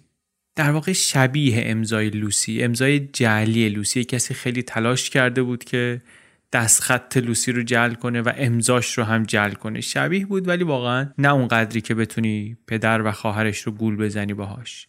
نامه نامه ای از زبان لوسی به خانواده که آره من خودم به میل خودم گم شدم و هیچ وقتم دوست ندارم پیدا بشم و شما هم برگردین انگلیس و نگران من نباشین و حالم خوبه و اونجا باهاتون تماس می‌گیرم و این حرف. پدر و دختر میفهمیدن که این نام خالی بندی دستخطم جلیه چیزی هم که خیلی مطمئن ترشون می‌کردیم بود که تاریخ نامه 17 جولای بود و 17 جولای تولد تیم بود و لوسی هم کسی نبود که تولد اعضای خانواده رو یادش بره یا مثلا به سکوت برگزار کنه. همین که در مورد اونم چیزی نگفته بود شاهد بزرگی بود که این نامه جلیه منتها ذهنشون اینجا بود که حالا بسیار خوب این نامه رو لوسی ننوشته. این نامه چی به ما میگه؟ توی این نامه اطلاعاتی هست که فقط لوسی داشته فقط لوسی می‌دونسته. داره آیا این نامه به ما میگه که لوسی هنوز زنده است؟ یا اینکه داره میگه که وقتی که این نامه رو نوشته زنده بوده؟ این نامه بیشتر سوالای اینطوری ایجاد کرد. الان یه چند هفته ای هم هست که اینا توکیو هستن ولی الان دیگه موندن در ژاپن براشون خیلی سخت بوده. هزینه ها بالا بود بعد اینا هم بالاخره تنها بودن توی کشور غریب. تصمیم گرفتن کارو شیفتی کنن. خانواده اونجا باشه ولی نه اینکه دوتاشون همه مدت اونجا باشن جا عوض کنن. برای همین چهارم آگست تیم برگشت انگلیس پیش خانوادش برگشت خونه و چند روز بعد یکی بهش زنگ زد یک کسی به نام مایک هیل. زنگ زد بهش گفتش که ما با هم توکیو صحبت کردیم و اینا. تیمم حالا توکیو با کلی آدم صحبت کرده بود. یه چیزایی یادش بود که شاید با ایشون هم صحبت کرد. گفتش که آره حالا چیزایی یادم میاد. گفت آره من اون موقع پیشنهاد کردم بهتون کمک کنم. من اهل لندنم. البته لهجهش هم مشخص می‌کرد که اهل لندنه ولی هلند زندگی می‌کنم و ارتباطاتی دارم در ژاپن. آدمایی رو می‌شناسم اینا بعضیاشون توی بازارهای زیرزمینی ژاپن هستن می‌تونن کمک کنن لوسی رو پیدا کنن. تیم اون موقعی که تو ژاپن با این صحبت کرده بود خیلی سرشلو بود خیلی توجهی بهش نکرده بود. اینجا ولی یه خورده بیشتر صحبت کرد. گفت من کارم صادرات واردات مخصوصا در فروش اسلحه فعالم به دلالای توکیو و به یاکوزا. بعدش هم گفتش که ببین من این کاری که داشتم می‌کردم همچی بگی نگی یک okay از پلیس داشتم. یعنی اینطوری نبود که پلیس همیشه دنبالم باشه و این حرفا. بالاخره یک اجازه ضمنی در همکاری با پلیس داشتین کارای ما و یاکوزا و اینا انجام می‌شد. مثل جاهای دیگه ای که مثلا organized crime یه توافق نانوشته انگار بین اینا و پلیس هست دیگه. منتها سر این قصه لوسی یه خورده مشکل واسه ما پیش آمده. تمرکز پلیس خیلی زیاد شده. یه چیزایی رو قبلا زیر سیبلی رد می‌کردن الان دیگه نمی‌کنن. از جمله توی همین business ما خیلی جدیدن گیر دارن میدن. برای همین همه آدما رو محتاط کردن. پلیس ها دیگه رشوه نمی‌گیرن. محموله های ما همه گیر کرده. داستان لوسی گرفتاری شده واسه ما گرفتاری شده واسه این یاکوزا هم گرفتاری شده. برای همینم من و دوستانم که تو کار اسلحه هستیم هممون علاقمند هستیم که لوسی سریع پیدا بشه این ماجرا حل بشه جمع بشه ما هم بریم به کار کاسبیمون برسیم. تیم گفتش که خب باشه حالا از من چه کاری برمیاد؟ گفتش که ها این کار درسته که ما می‌خوایم بکنیم این حرفا و مطمئنم هستیم که می‌تونیم لوسی رو پیدا کنیم ولی خرج داره. سه روز بعد این آقا زنگ زد به تیم و گفتش که ببین من آدمام در ژاپن رفتن تحقیقات کردن و فهمیدیم که دخترت زنده است. دخترت زنده است حالش هم خوبه دزدیدنش فروختنش در واقع مثلا دادنش دسته گروه هایی که ربط داره به یاکوزا ولی مال خود یاکوزایی ها نیستن. یه جوری صحبت می‌کرد که حالا خودش ممکنه نشناسه ولی اون رابطش در ژاپن این آدمایی رو که لوسی رو دزدیدن می‌شناسه و مطمئنه که می‌تونه اینها رو راضی کنه که برش گردونن. خرجش چقدر 50 هزار دلار. قسط اولش هم هست 12500 دلار. که این آقا گفت من اون قسط اول خودم میدم. شما بیا بده به من. تیم یه خورده ای نامطمئن بود ولی به هر حال اینم امیدی بود دیگه. اینم امیدی بود. عکسش هم یارو گرفت فرستاد واسه تیم که مثلا یه خورده اعتماد جلب کنه. البته عکسش از این عکسایی نبود که اعتماد کسی بهش جلب بشه. یه خورده قیافه کج و کلو و زخمی و اینطوری داشت ولی بالاخره نور امیدی بود. نور امیدی بود ضمن اینکه واقعا اطلاعاتی که می‌داد به نظر می‌رسید خیلی مطمئنه به قول خود تیم میگه که تو این شرایط که شما هیچی نمی‌دونی تو تاریکی مطلقی بعد یکی در می‌زنه میگه آقا سلام علیکم من اطلاعات دارم. خیلی باید دل و جرحت داشته باشی که بگی که نه من به حرف شما اعتماد ندارم. بفرما برو. برای همین میگه من با اینکه هم خیلی هیجان زده بودم هم یه مقدار نامطمئن بودم خیالم یه خورده انگار راحت شده بود. بالاخره یه کسی داشت میگفتش که من می‌دونم لوسی زنده است دیگه. رفت سر قرار رو اتفاقا یه بادیگارد دیرم با خودش برد. قرار عجیب غریبی هم هست. داره میره دیدن یه کسی که هیچی ازش نمی‌دونه. 12500 دلار هم پول داره می‌بره. نقد.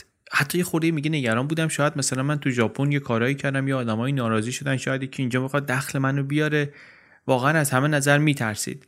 ولی وقتی که طرف دید یه مقدار دلش آروم شد. وقتی مخصوصا شروع کرد صحبت کردن یه علاقه مشترکی هم پیدا کردن درباره قایق و کشتی و اینها.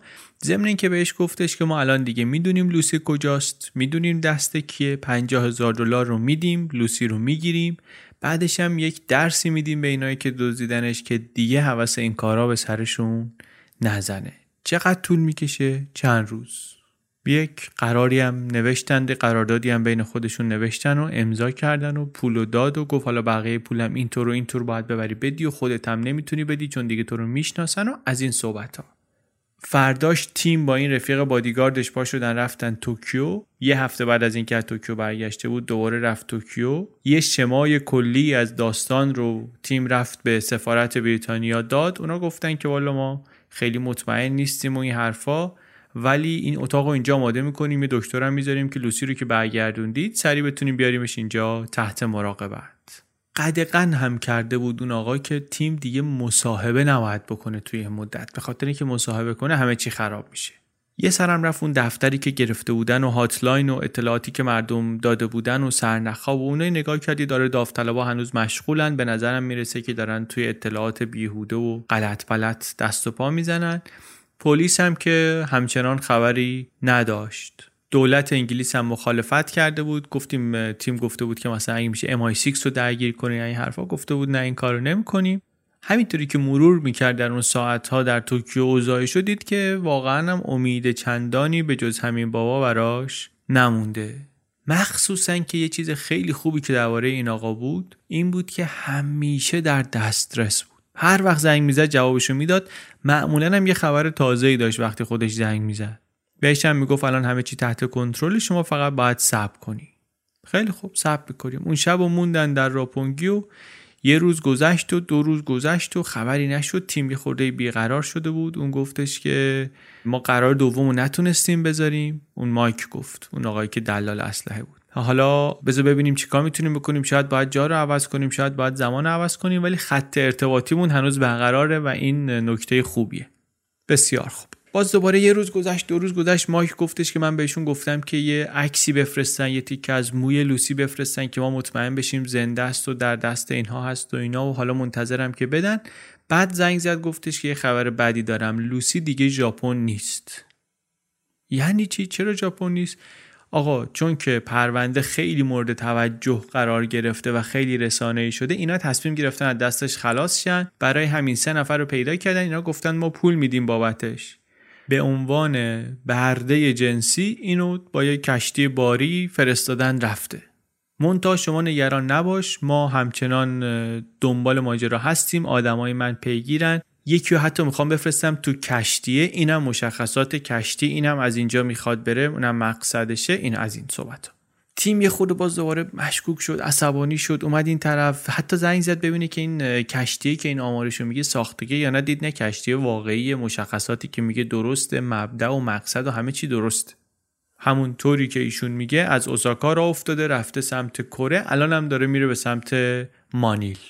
باز فرداش یک عکسی فرستاد براش سه تا مرد آسیایی که حالا عکسام سیاسفید خیلی درست معلوم نبود چی ولی سه تا مرد با چهره آسیایی شرقی.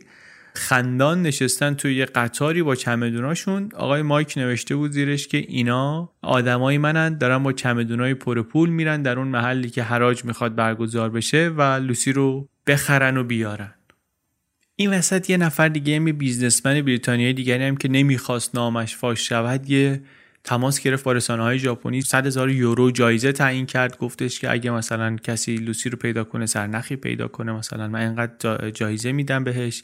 یه خودم اون آقای مایک از این شاکی شد. درد سرتون ندم.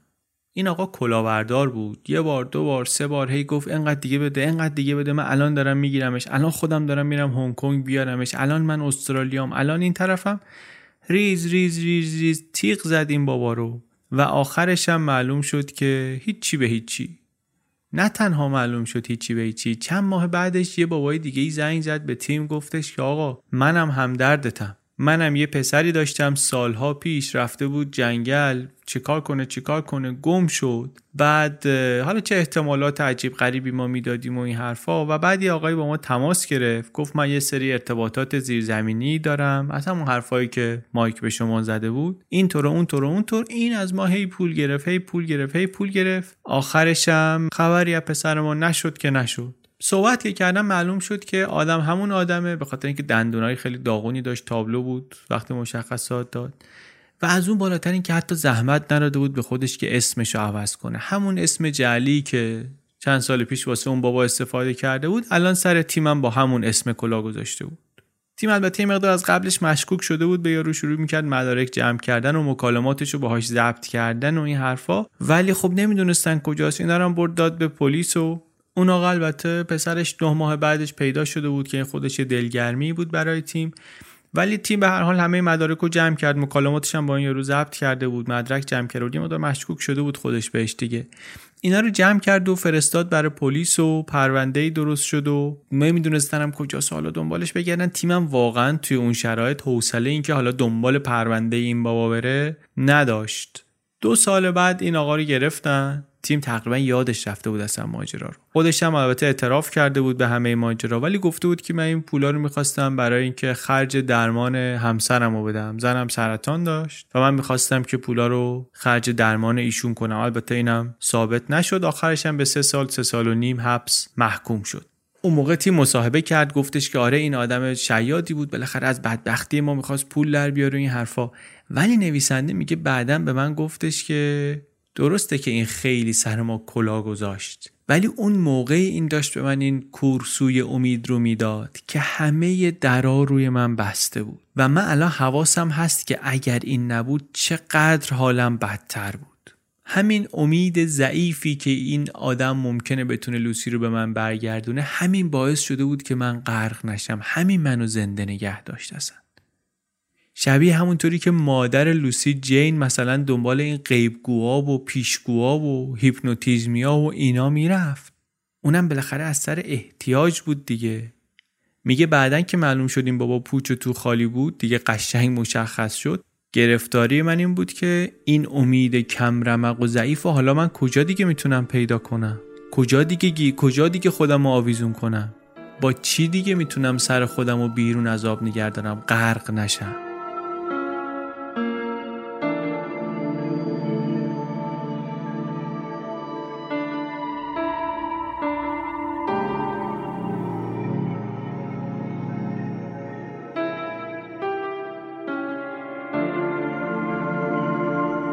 اول سپتامبر که شد روز تولد لوسی روز خیلی غمگینی شد واسه خانواده.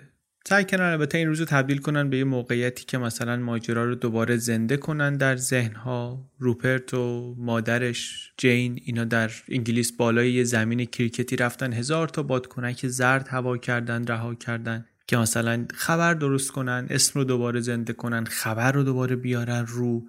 صوفی از این طرف یه پیرن مشکی پوشید مسیر هر روزه لوسی رو از خونه ساساکی از اون آشغالدونی تا راپونگی رفت. یه حرکت نمادینی که باز دوباره این بازسازی یه خبر درست کنه.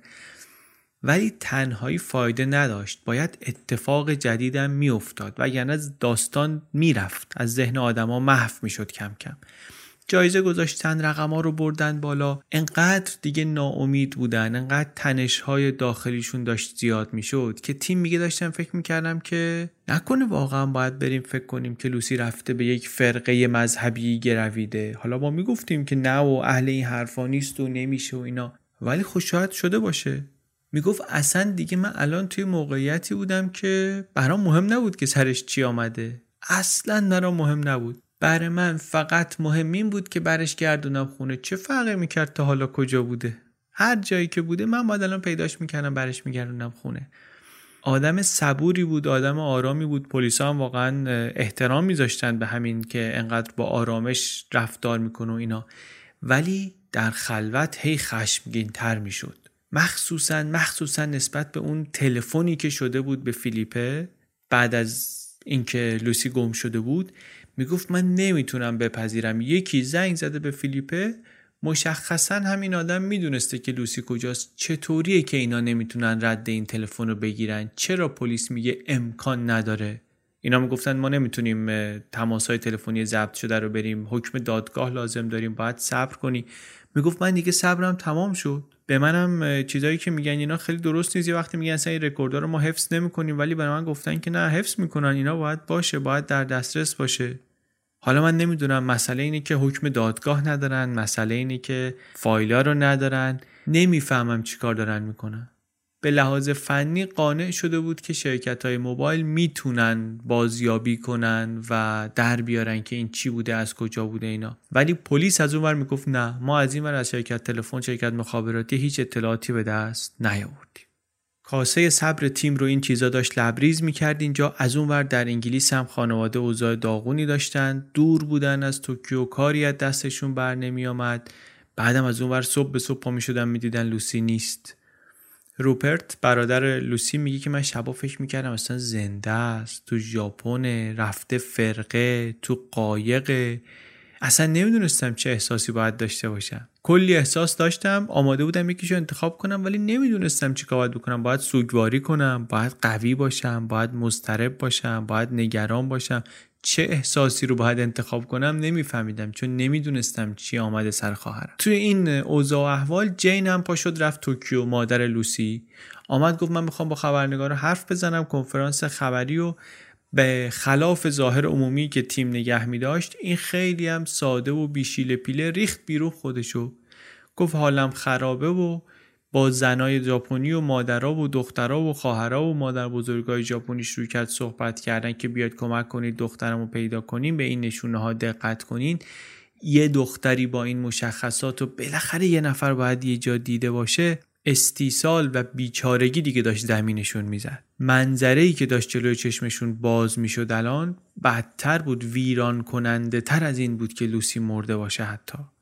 داشتن عادت می‌کردن به اینکه شاید هیچ وقت هیچ کس نفهمه سر لوسی چی آمده. شاید اصلا پرونده برای همیشه باز بمونه کلا گم شده بمونه. این شاید براشون بدتر بود از اینکه بفهمن لوسی مرده.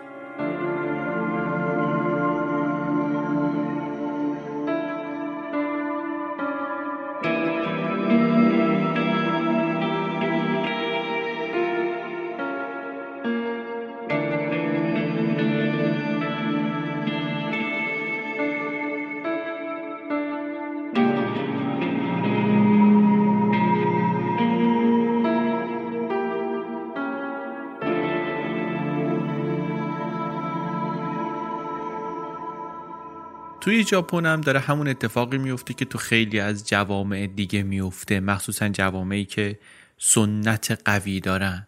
اخلاقیات سنتی داره منقرض میشه یه سری کارهایی که خلاف حساب می‌شده بزهکاری حساب می‌شده کم کم داره میاد نرم میشه.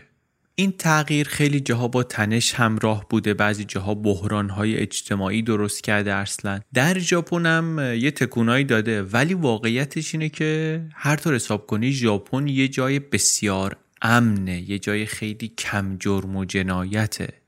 حواسمون البته باشه اینجا بیشتر وقتا وقتی من میگم ژاپن توی این قصه دارم درباره ژاپن همون اوائل قرن 21 صحبت می‌کنم سال 2000 اواخر دهه 90 و اوائل هزاره جدید. داریم درباره اون موقع صحبت می‌کنیم. الان من نمی‌دونم واقعا این حرفا هنوز درست هست درست نیست. خیلی اطلاعی ندارم. ولی از قول کتاب دارم میگم که جای امنیه. یه سری چیزایی مثل زورگیری و دزدی و اینا که در خیلی از شهرهای بزرگ دنیا پذیرفته شده است دیگه کمابیش در ژاپن میگه که چهار تا هشت برابر کمتر از جهان غربه. جنایت های خشن هم خیلی کمه. خیلی هم پلیس بابت این قضیه مفتخر به خودش. میگن که علت پایین بودن نرخ جرائم خشن در ژاپن اینه که پلیس خیلی خوبی داره دیگه. مقابله کنندگان با جرم خیلی خوب دارن کارشون انجام میدن. منتها حالا این آمار و این چیزها رو هر کسی یه جور می‌بینه. دنیا که می‌بینه میگه که آره دیگه اینا آدمایی که این همه مطیع سیستم هستن این همه حرف گوش کنن خب مثلا خلاف هم نمی‌کنن. تصویر پلیس ژاپن هم در جهان تصویر مثبت و آبرومندیه. همین که ژاپنیا واقعا اعتماد خوبی بهش دارن. منتها دوروبر اون زمانی که قصه ما داره اتفاق میفته این اعتماد هم یه داره لکهدار میشه.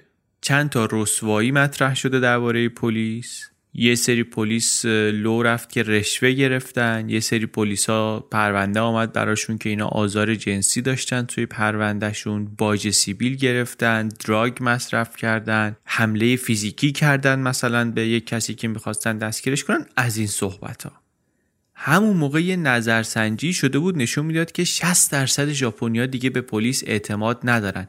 خیلی شدید افت کرده بود این اعتماد. چند سال قبلش 26 درصد بودن که اعتماد نداشتن. الان شده بود 60 درصد. توی یه همچین فضای مشوشی بود که تحقیقات راجع به لوسی شروع شد در اداره پلیس. تحقیقات شروع شد و همینطور که گفتیم خیلی هم خوب پیش نرفت. چند ماه گذشت اکتبر شد. اون بابایی که با تیم تماس گرفته بود و پول ازش گرفته بود معلوم شد کلاهبرداری کرده. یه ماجرای دیگه بود یه حلقه S and M بودن اومده بودن یه کسیشون اومده بود یه چیزی لو داده بود گفته بود من یه کسی رو می‌شناسم یه خونه ای داره. ما دیگه وارد اون قصه نشدیم. اونم به بن‌بست رسیده بود. یک تشکیلات خصوصی تیم و صوفی را انداخته بودن. خانواده بلکمن در دفتر اون آقای businessman انگلیسی که در توکیو راپونگی گفتیم که خیلی رفت آمد داشت.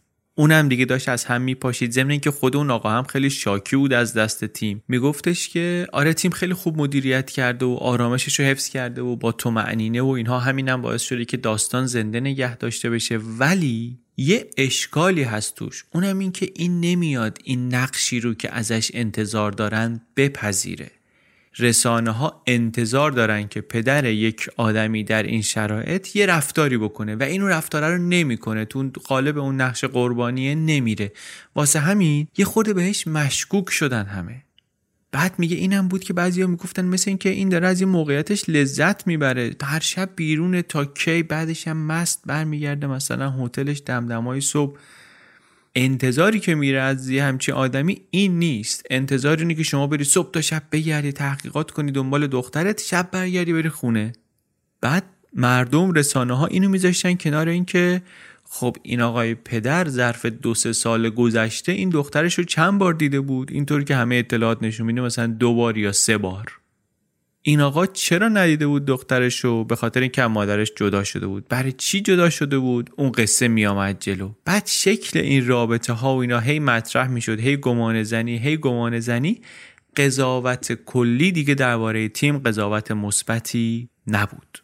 مخصوصا از وقتی که جین مادر لوسی آمد ژاپن اوضاع خیلی عوض شد برای تیم. جین برعکس تیم خیلی راحت در مورد ازدواجش صحبت می‌کرد در مورد شکست ازدواجشون در مورد طلاقشون و این باعث می‌شد بهش بیشتر اعتماد کنن. تیم در مورد این مسائل چیزی به رسانه ها نگفته بود. با هم هم که اینا حرفی نمی‌زدن. آخرین دیالوگی که داشتن همون تلفنی بود که کرده بود جین به تیم گفته بود که لوسی گم شده.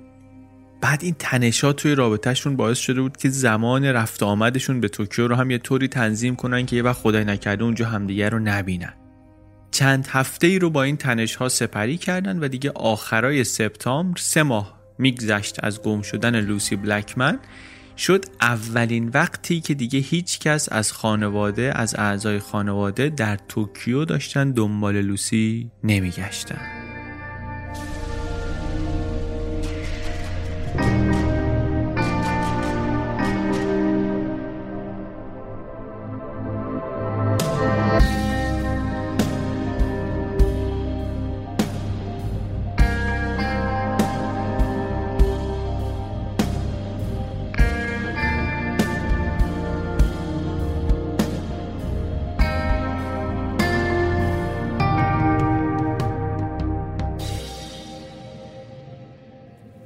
خانواده دنبالش نمیگشت ولی یه آقای دیگری آمده بود اون داشت میگشت. داشت میگشت خوبم داشت میگشت واقعا. این آقا آشنای خانوادگیشون بود پلیس بازنشسته بود با ژاپنیا هم قبلا می‌گفت کار کرده می‌گفت آدم می‌شناسم اونجا همه جوره. خلاصه مناسب بود واقعا حداقل رو کاغذ خیلی مناسب بود. میگفتش که این رئیس پلیسه که پرونده دستشه از اون گیراست. منم بلدم قفلش رو چطوری وا کنم. شما اینو بسپرین به من. وجناتش هم می‌خورد قشنگ به اینایی که میان مشکل حل می‌کنن. اعتماد به نفس بالا پول چاقی هم داشت از اینا می‌گرفت. ولی این آقا هم همچین پاشو که زد تو آب دید نه این پرونده واقعا گیر و گور داره. بعدش هم دید اون آدمایی که ایشون میشناخته یا حداقل ادعا می‌کرده میشناخته دیگه سالهاست که رفتن از اداره دستش اونجا خالیه. بعد مجوز کارگاه خصوصی هم نداره جواز کارم نداره در ژاپن. ممکنه اصلا نتونه کاری از پیش ببره که هیچ ممکنه بیان بگیرنش شر بشه اصلا. ولی با همه این احوال این آقا در سپتامبر تونست یک تکه مهمی از پازل رو پیدا کنه. وصل شد این آقا به یه خانومی به نام مندی که این قبلا هستس بود و در همون کازابلانکا کار کرده بود. لوسی رو هم دورادور میشناخت. و این خانوم اشاره کرد که بله من اواخر جون که آمدم کازابلانکا یه مقدارم با لوسی معاشرت کردم. یه مردی بود که خیلی هم ولخرج بود نوشیدنی های خیلی گرونی هم می‌خورد و اینا. منم خیلی ازش خوشم نمی آمد این تو رفتارش یک نشانه های هشدار دهنده ای بود. طوری که با دخترها رفتار می‌کرد و حرف می‌زد حالا چه با هستس های دیگه چه با خود من من یه چیزایی دیدم که این آدم رو من بهش مشکوکم. در شرایط مهمی هم این آقا این اتصال رو برقرار کرد و این خانم اضافه کرد. پازل پازل پیچیده ایه و تیکه تیکه دارن سعی می‌کنن کاملش کنن. منتها یه تیکه کلیدی و مهمی داره که اون باید پیدا بشه. و اون تیکه کم کم همه دارن می‌فهمن که یک مردیه که اون شب با لوسی قرار داشته و مسئول برنگشتن لوسی اونه. اون الان اون حلقه مفقوده که باید پیداش کنن تا بتونن بقیه قصه رو بفهمن. از نظر زمانی هم وقتی که این آقا این اطلاعات جدید رو اضافه کرد به پرونده وقت مهمی بود. خود نویسنده میگه من جلو چشم داشتم می‌دیدم سیر وقایع رو. من خودم هم بالاخره می‌رفتم از این بار به اون بار داشتم تحقیقات می‌کردم به عنوان یه خبرنگار. اوائل خود بارای مقدار حساس بودن به اینکه یه خبرنگاری با دفتر یادداشت و عکس لوسی و اینا بخواد بیاد بشینه با هستسا هی هم صحبت بشه آمار بگیره. منم هر جا میشستم عکس در می آوردم حالا همه هم می‌گفتن ما نمی‌دونیم مثلا سرش چی آمده. تقریبا همه می‌گفتن میشناسیمش ولی بلا استثنا همشون می‌گفتن ما نمی‌دونیم مثلا چی سرش آمد. شرایطی بود که روز از پی شب می‌رفت و واقعا خبر جدیدی نبود. هیچ کس نمی‌تونست اون تیکه کلیدی پازل رو پیدا کنه. همه داشتن کم کم متقاعد می شدن که بله یه مردی لوسی رو دزدیده و اذیتش کرده ولی نمی‌دونیم اون آدمه کی بوده و نمی‌دونیم بعد از قصه چی شده. اینجاست که کشف اون آقای کاراگاه خصوصی مهم میشه. هم اون خانومی که ایشون پیدا کرده بود هم دیگرانی که آمدن جلو توی همون دوران نشانه های یک مردی رو داشتن می‌دادن که به نظر می رسید همون آدمیه که باید دنبالش بگردن. از جمله کسان دیگری که آمد جلو دختری بود به نام کریستا. این از اسکاتلند بود از یه خانواده متوسط به بالای تحصیل کرده آمده بود توکیو دنبال هیجان و استقلال در سن 19 سالگی. منتها چند سالی بود که توکیو بود. هفت سالی بود که آمده بود اونجا. اولش هم انگلیسی درس داده بود بعد رفته بود توی یک club ی hostess شده بود.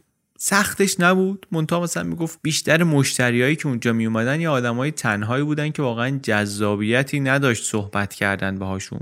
عشقشون این بود که بیان چند ساعتی با یه دختر خارجی مثلا وقت بگذرونن و انگلیسی حرف بزنن و یه لذت عجیبی ببرن از این قصه و اینها. منم خودش میگه که مثلا من می‌کردم این کار حالا بالاخره لذت بخشترین شغل دنیا نبود ولی بدترین هم نبود واسم. آره بعضیاشون دهنشون بو می‌داد بعضیاشون مثلا قشنگ حوصله رو سر میبردن. ولی کار بی استرسی بود. حتی دوهان رفتن چیز راحتی بود. می‌رفتی شام میخوردی یه جای شیک و تمیزی بعدش هم همونی که باش رفته بودی دوهان میآوردت کلاب و پورسانت هم می‌گرفتی و مونتا میگه من فهمیدم که به عنوان هستس هر چی خودتو بیشتر بزنی به خنگی و معصومیت انگار موفق تری. چون مشتریان معمولا دوست دارن باهوش به نظر بیان. واسه همین شما هم باید برید تو اون نقشه. منتها میگه من دل نمی‌دادم به این کار. خیلی راضی نبودم دنبال بازیگوشی شیطنت بودم بیشتر. واسه همین خیلی موندگار نشدم تو این کار. البته اینو بگم ها این از خلال همین حرفایی که این خانم می‌زنه و دیگرانی میگن توی همین کتاب اومده جاهای دیگه هم من دیدم میگن این کار کار هستسی واقعا می‌تونست کار پردرآمدی باشه. مخصوصا اواسط دهه 90 نفسای آخر دوران رونق اقتصادی ژاپن و هنوز یه سری پول گنده توی توکیو هست. پولای هرس هست برای هستسی که کارشو بلده واقعا جایزه های بزرگی هست جایزه های شکه کننده ای هست. داستانایی می‌گفتن از اینکه مثلا فلان هستس اینجا رولکس گرفته شمش طلا گرفته آپارتمان گرفته از طرف مشتریایی که مثلا خیلی دیگه واله و شیدا شدن. از این حرفا زیاد بود. یعنی همش حواسمون باشه که این یه کاری بود با ریسک کم در یک شهری امن با حدود تعریف شده و درآمد خوب و بعضا بسیار بسیار خوب. اینو به نظرم باید همش وقتی این قصه رو میشنویم حواسمون بهش باشه. خلاصه کار نداریم. این خانم کریستا میگفتش که یه شبی یه مردی که من قبلا ندیده بودمش آمد کلاب و مدیر کلاب هم خیلی بهش تعظیم تکریم می‌کرد. معلوم بود که آدم ولخرج و دست و دلباز و پولداریه. به اسم یوجی هوندا هم معرفی کرد خودشو یه آدم قد کوتاهی بود اوایل دهه چهل زندگی. بعد میگه رفتار و کردارش با این کارمندایی که می آمدن اینجا یه مقدار متفاوت بود. چهره عادی داشت ولی مثلا کتی که تنش بود کت گرونی بود. انگلیسی رو خوب حرف می‌زد. برعکس خیلی دیگه از مشتریای ما خیلی سریع برانگیخته نمی‌شد لودگی نمی‌کرد ترحم جلب نمی‌کرد. شخصیت جذابی داشت. اینا عموما گفتیم آدمای خیلی جالبی نبودن برای معاشرت ولی کریستا میگه که این یه نفر اتفاقا آدم جذابی بود. بعد کریستا میگه همون روز اول ما یه غروب کاملی رو هم با هم گذروندیم. من میگه همیشه حواسم بود که تحت تاثیر پول کسی قرار نگیرم ولی این آدم واقعا رویای هر هستسی بود. هر روز با یه ماشین جدید میآمد رستورانایی می‌برد منو که واقعا رستورانای خیلی گرونی بودن و هرچند که حالا خودش خیلی در مورد خودش و خانوادهش حرف نمی‌زد ولی یکی به هم گفته بود که خانوادهش جز پنج خانواده ثروتمند اول ژاپنه. مدت اینا با هم رفتن و آمدن. یک شبی آمد دنبال کریستا این آقای یوجی هوندا و بهش پیشنهاد داد که برن سمت ساحل. دیر وقت بود البته ساعت سه صبح بود. ولی این کریستا خودش یه خورده وود وود داشت. از این آدمای ماجراجو بود. بعدش هم می‌دونست بالاخره آدم خیلی پولداری اینا دوست داشت بره ویلای ساحلی یه همچین آدمی رم ببینه ببینه که آخر هفته هاش رو که خیلی هم ازش حرف زده بود کجا میگذرونه. رفتن و میگه یه خورده عجیبم بود. کولر روشن بود تابستون بود کولر روشن بود تو ماشین. من میلرزیدم از سرما ولی این شور رو شور داشت عرق میریخت. و میگه انقدر عرق می‌کرد من مشکوک شدم که این مثلا روی اسیدی چیزیه. ولی میگه نبود. میگه بعدا متوجه شدم که هیچ هیچی مصرف نکرده بعد میگه یه ساعت رفتیم رسیدیم به یک بندری و اونجا یه آپارتمانایی بود واحدهای مسکونی داشتن و اینا و یه خور من خورد تو ذوقم به خاطر اینکه انتظار داشتم مثلا ویلاهای شخصی ببینم باغچه و استخر شخصی و اینا. این ولی یه آپارتمانی بود ما رو برداشت برد طبقه سوم آپارتمان یه واحد کوچیکی بود یه حال پذیرایی داشت با یه بالکن کوچیک. بعد میگه من اصلا اینو دیدم گفتم که این بابا شاید واقعا اونقدری که من فکر می‌کردم پولدار نیست. بعد شروع کردیم صحبت و نوشیدن و اینها و یوجی میگه اومدی گفتش که من یه شرابی دارم خیلی نایاب خیلی نادر فلان مال فیلیپینه. بیا اینو مزه کنیم. خیلی دیگه از زنهایی که توی این موقعیت می‌رفتن این مزه گسی که شراب داشت آخرین چیزی بود که اینا تشخیص می‌دادن قبل از اینکه از هوش برن. مونتا کریستا بعد از این ماههای سنگین کار کردن قوی شده بود در مقابل مسکرات. میگه که من ایستادم کنار پنجره یکی دو قلوب از این خوردم احساس کردم که اوضاع داره به هم میریزه. احساس کردم انگار مثلا کلی داروی بیهوشی گرفتم و دارم میرم و بعد میگه رفتم. رفتم از هوش و بعد تو تاریکی از خواب بیدار شدم دیدم تنها دراز کشیدم رو تخت و به سرعت حد زدم که توی این دورانی که هوشیار نبودم احتمالا چه اتفاقی ممکنه برام افتاده باشه. احساس دردی هم نداشتم لباسام هم تنم بود. حدسی که زدم میگه این بود که انقدر من طولانی خواب بودم که این به خودش زحمت این رو هم داده که لباسامو دوباره تنم کنه. صبح زود شنبه رفته بودن اون آپارتمانه و الان غروب شنبه بود. یعنی دوازده ساعتی تقریبا ایشون بیهوش افتاده بود اونجا. یوجی هم اونجا بود. یه جوری هم میگه رفتار می‌کرد انگار اصلا اتفاقی نیفتاده. کریستا میگه منم ساکت بودم. تو ذهنم حالا خیلی چیزا میگذشت ولی چیزی بهش نمی‌گفتم. و بعدم این منو برگردون به توکیو. برگردون تو منم هنگوور بودم. همه راهو مثل خیلی روزهای دیگری که کامل هنگوور بودم. ولی تفاوتی که داشتیم بود که خیلی عصبانی هم بودم. احساس می‌کردم که اشتباه کردم که خودم رو توی اون موقعیت قرار دادم. خیلی تفکر معمولی هم هست در زنهایی که بهشون تجاوز میشه. فکر می‌کنن که حتما خودشون یک اشتباهی کردن دیگه. حتما این لباسی که پوشیدم اون حرفی که اونجا زدم لابد یه کاری کردم که فکر, فکر کرده که می‌تونه همچین کاری بکنه. این خیلی تکرار میشه در زنانی که قربانی تجاوز هستن. میگه من احساس می‌کردم که اونقدری که فکر می‌کردم بازی رو خوب بلد نبودم بی تجربگی کردم و باختم به این آدم باختم و حالم گرفته شده بود. این هستسی رو مثل یه بازی می‌بینن اینا خیلیاشون دیگه. دختر سعی می‌کنه پول در بیاره و مرده داره سعی می‌کنه که با اون پولی که داره میده بیشترین چیزی رو که میشه گیر بیاره. مونتا میگه درست حواسم نبود که چی از بیخ گوشم گذشته. چند سال طول کشید تا من تونستم واقعا حزمش کنم. شاید به خاطر اینکه اگر واقعا اونطوری که شایستش بود بهش فکر می‌کردم خب باید مسیر زندگیمو عوض می‌کردم. خیلی عادی باش برخورد کردم. اینم منو برد رسوند خونه و هفته های بعدم دیگه بر نگشت به اون کلاب. این خانم البته موند ژاپن. موند ژاپن رو به هاستسی هم ادامه داد و تو کلابای شهرهای دیگه یه مدت کار کرد و چند ماه کار می‌کرد بعد پولاشو جمع می‌کرد چند هفته می‌رفت مسافرت می‌رفت هند می‌رفت کانادا می‌رفت ایسلند. مسافرت های خوب. بعدا این خانم از دخترای دیگری هم شبیه این داستان رو شنید که آره ما رو در توکیو یک مردی که پولدارم بود اینطور اونطور هم بود برد یک آپارتمانی دم ساحل و اونجا چیز خورمون کرد. نشانه هایی که می‌گرفت میگفتش که این همون یوجی هوندا باید باشه.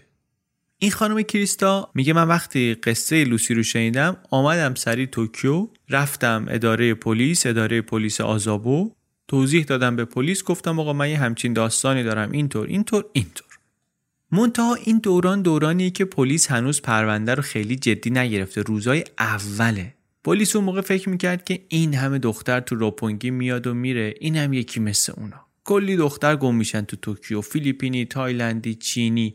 غیر ممکنه بتونی در مورد همه اینا تحقیق کنی. اون چیزی هم که این پرونده رو خاص می‌کرد نویسنده میگه ملیت قربانی نبود یا هویت کارفرمای سابقش نبود. اینکه این مثلا قبلا تو بریتیش ایرویز بوده یا اینکه از بریتانیا آمده بوده نبود.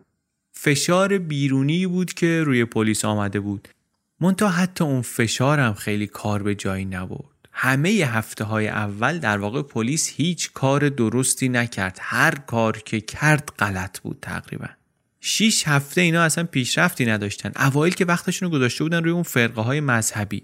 دو هفته از گم شدن لوسی میگذشت اینا هنوز با دوست پسرش صحبت نکرده بودن. یا اینکه نرفته بودن رد اون تماس تلفنیه رو بگیرن ببینن که بالاخره از چه تلفنی کجا زنگ زده میشه پیداش کرد نمیشه پیداش کرد.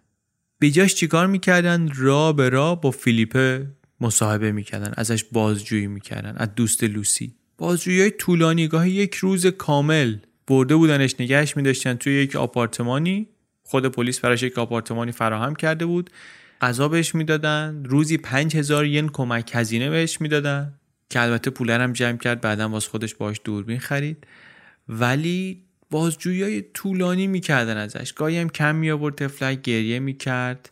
شرایطم طوری بود که میگه مثلا می‌دیدم که اونا هم گریه می‌کنن. بازجو و مترجم و اینا هم اشک تو چشمشون جمع میشه.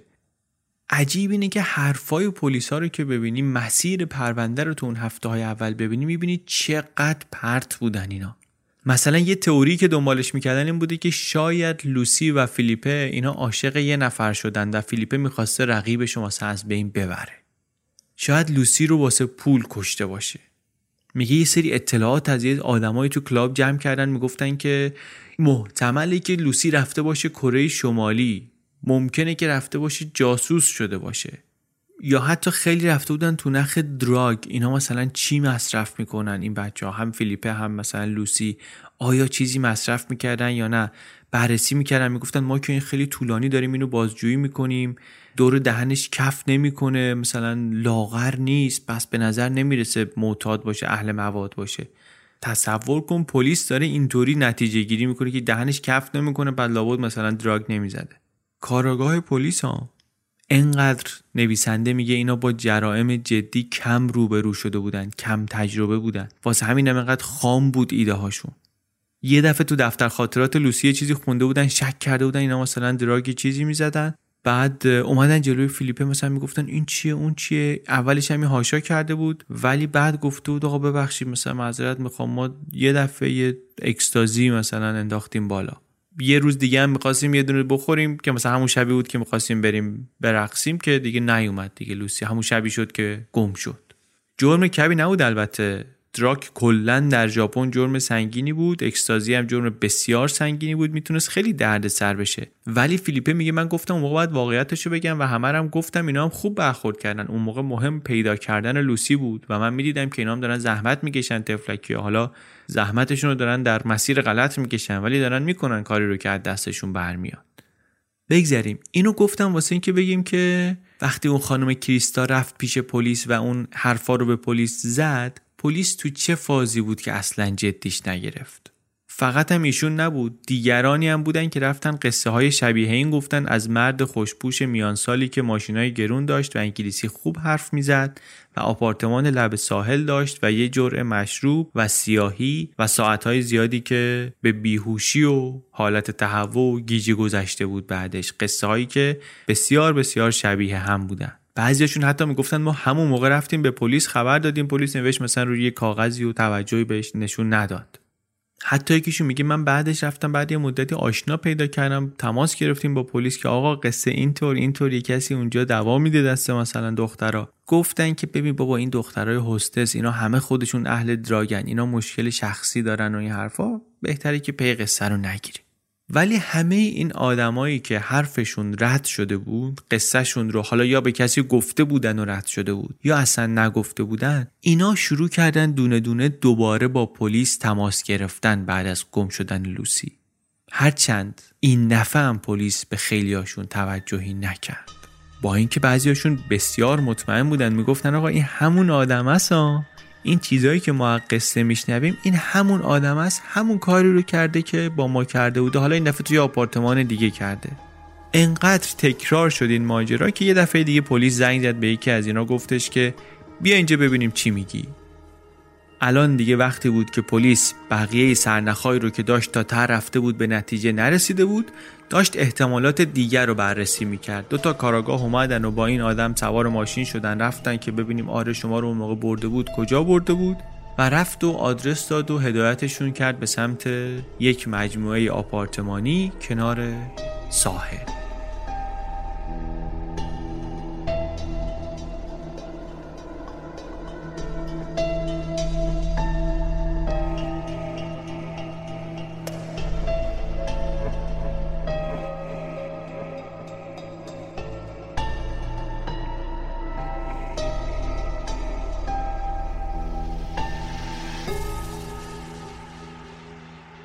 همزمان مسیر تحقیقاتی دیگری که پلیس داشت می‌رفت بالاخره ردگیری اون تماس تلفنی بود. می‌خواستن ببینن که کی بوده که زنگ زده و از اون برم می‌خواستن ببینن این خانمای دیگری که گزارش دادن اونها هم بالاخره شماره تلفنی داشتن از اون آدم. آیا میشه ارتباطی اونجا پیدا کرد یا نه؟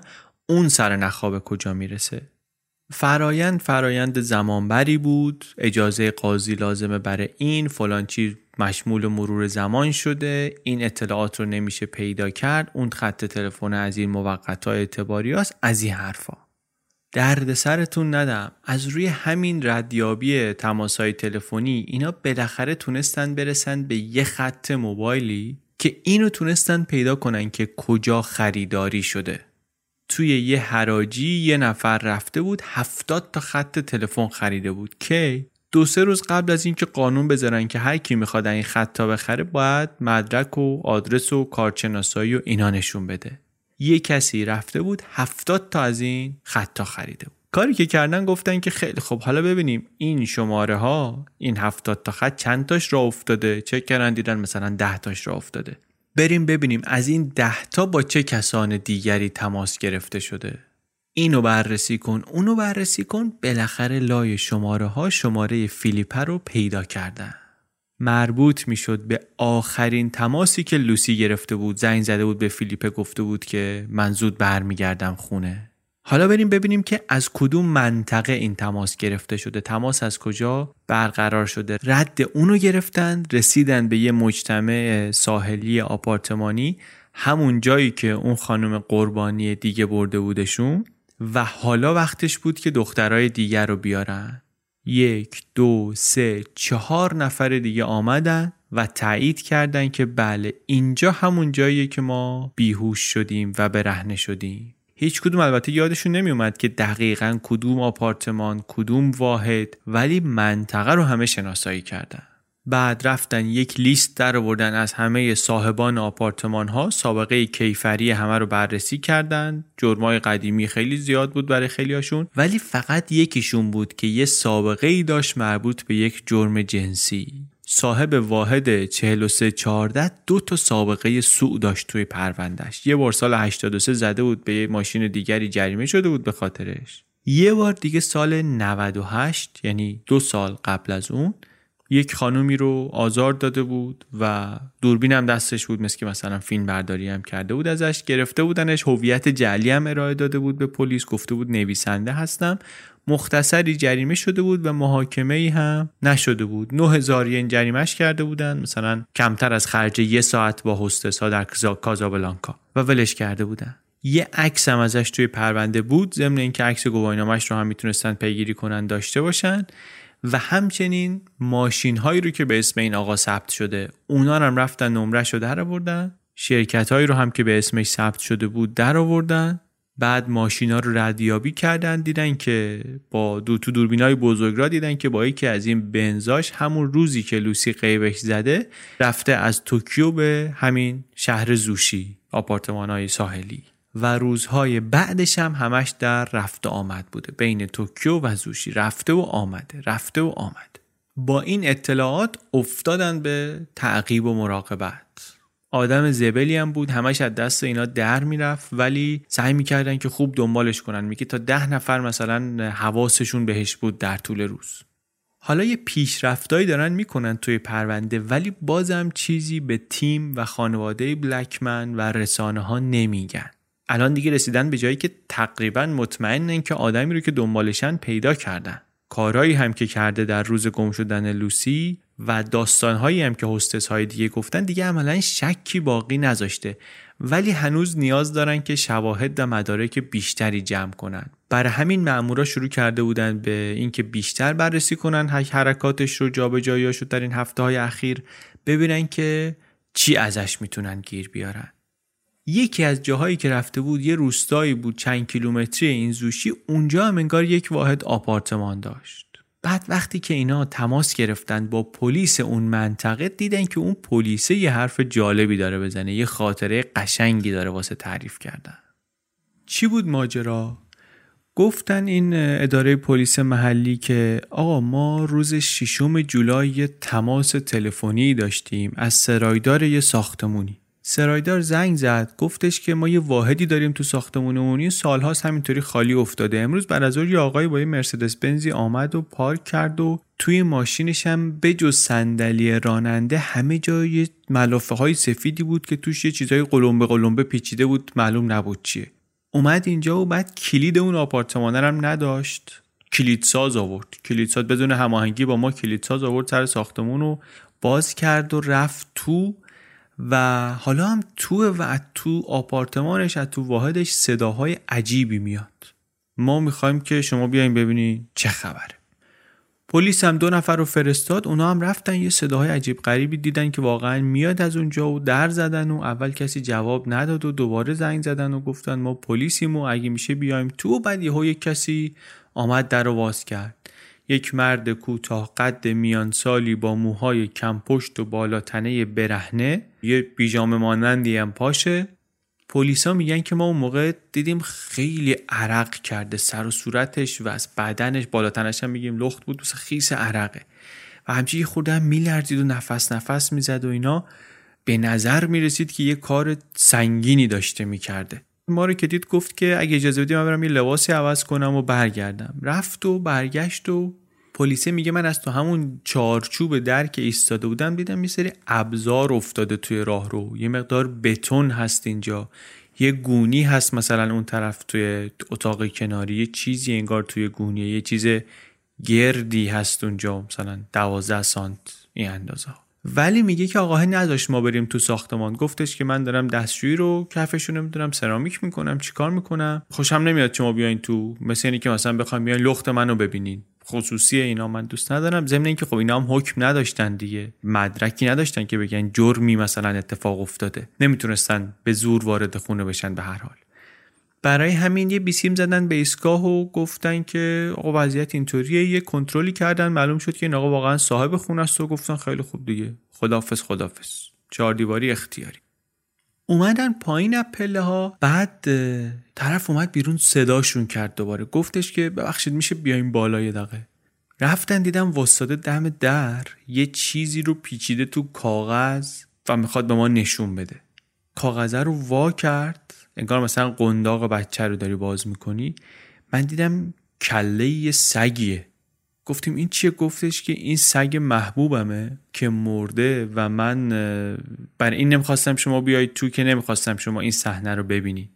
پلیس میگه که چیزی که تو دستش بود یخ زده بود و سفت بود. نمی‌تونست یه چیزی باشه که اون روز مرده باشه. معلوم بود که تازه نمرده و واقعا هم خود صحنه عجیب غریبه دیگه.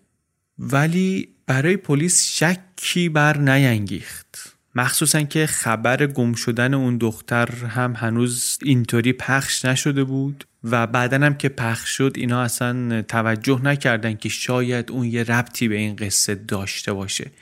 گذشتن از این ماجرا. هرچند ماجرای عادی نبود ولی تقریبا از کنارش گذشتن. ماجرای غیر عادی بالاخره زیاد بهش برخورده بودن. از کنار اینم رد شدن. یک اتفاق دیگری که توی این ماههای بین جولای تا اکتبر افتاد نامه ها و بسته هایی بود که می آمد به ایستگاه پلیس آزابو. آزابو ایستگاه پلیسی که تو راپونگی بود.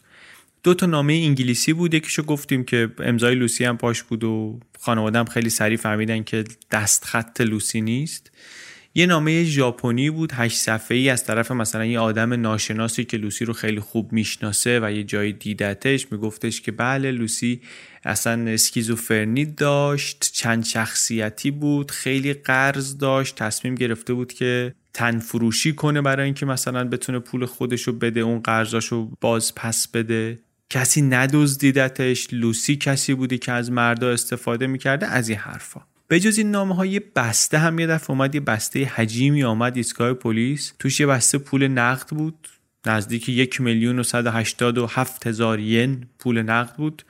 و یه نامه که بازم لوسی امضاش کرده بود و نوشته بود که این پولا رو میفرستم که قرضامو باهاش پس بدی. اینا رو بدین دست صوفی پول طلبکارامو بده. و اینکه من چون پسترم دیگه همه جا هست و خبرم همه جا هست و اینا می‌خوام برم یه جایی که اصلا کسی منو نشناسه. می‌خوام برم واسه خودم باشم. پلیس هم احساس کرده بود که یه الگویی هست توی این نامه ها و بسته ها خیلی سعی می‌کرد که بگیره یه کسی رو. مخصوصا مزنونم داشت. سعی می‌کردن بگیرنش موقع ارسالش ولی چیزی پیدا نشد. یه چیز دیگه ای که ولی فهمیدن این بود که اون آدمی که بهش مزنون هستن اول اکتبر یه قایق خریده. یه قایق ماهیگیری خریده آورده نزدیک اون آپارتمانی که داشت و چند روز بعدش هم رفت یه جای دیگه ای که وسایل دریایی میفروختن. مثلا یه قطب نما خرید و تناب لنگر خرید و از این جور چیزا. خریدش هم میخورده مشکوک بود. ضمن که مغازه داره می‌گفت چیزهایی هم که می‌گفت موقع خرید مشکوک بود. می‌گفت من آدم با تجربه ایم ولی آدمی که انقدر با تجربه باشه مثلا اینقدر تناب بلند نمی‌خره. حالا کاری به این جزئیاتش نداریم ولی شک برانگیز بوده چیزهایی که خریده. ضمن اینکه مغازه مثلا قایق فروشی و ابزار دریا فروختن آدما با لباس راحت میرن دیگه. این خیلی شیک و پیک و با لباس رسمی رفته بوده. اینا هم تابلوش کرده بوده همین رفتار و جوابای عجیب غریب و اینکه توی خارج از فصل قایقرانی مثلا رفته کسی قایق خریده اونم آدمی که قبلا هیچ نشونه ای بروز نداده از علاقه به قایق و دریا و اینها داره این فرضیه رو کامل می‌کنه که بله ایشون داره سعی می‌کنه از شر چیزی خلاص بشه. یه چیزی داره که باید گم و گورش کنه و حالا می‌خواد بفرستتش به اعماق دریا. توی اون منطقه شما بخوای یه روز با قایق بری تو دریا باید بری بابتش مجوز بگیری انگار. و از جمله کسایی هم که باید تایید کنه پلیسه. برای همین پلیس خیلی راحت متوجه شد که ایشون کی می‌خواد بزنه به آب. آماده بود و ساعت 6 صبح اون روز ایشون اومد رفت یک فروشگاه زنجیره‌ای کلی روزنامه برداشت اومد بیرون و همون موقع پلیسا ریختن سرش و گرفتنش. نه در ارتباط با پرونده لوسی بلکمن بلکه به اتهام آزار جنسی یک خانم دیگری در سال 96 و البته به عنوان اینکه شما مشکوک هستی به آدم ربایی. روزنامه های اون روز دیگه گزارش ماجرا رو داشتن که بله کسی رو گرفتن مردی 48 ساله بیزنسمن رئیس شرکت به نام جوجی اوبارا.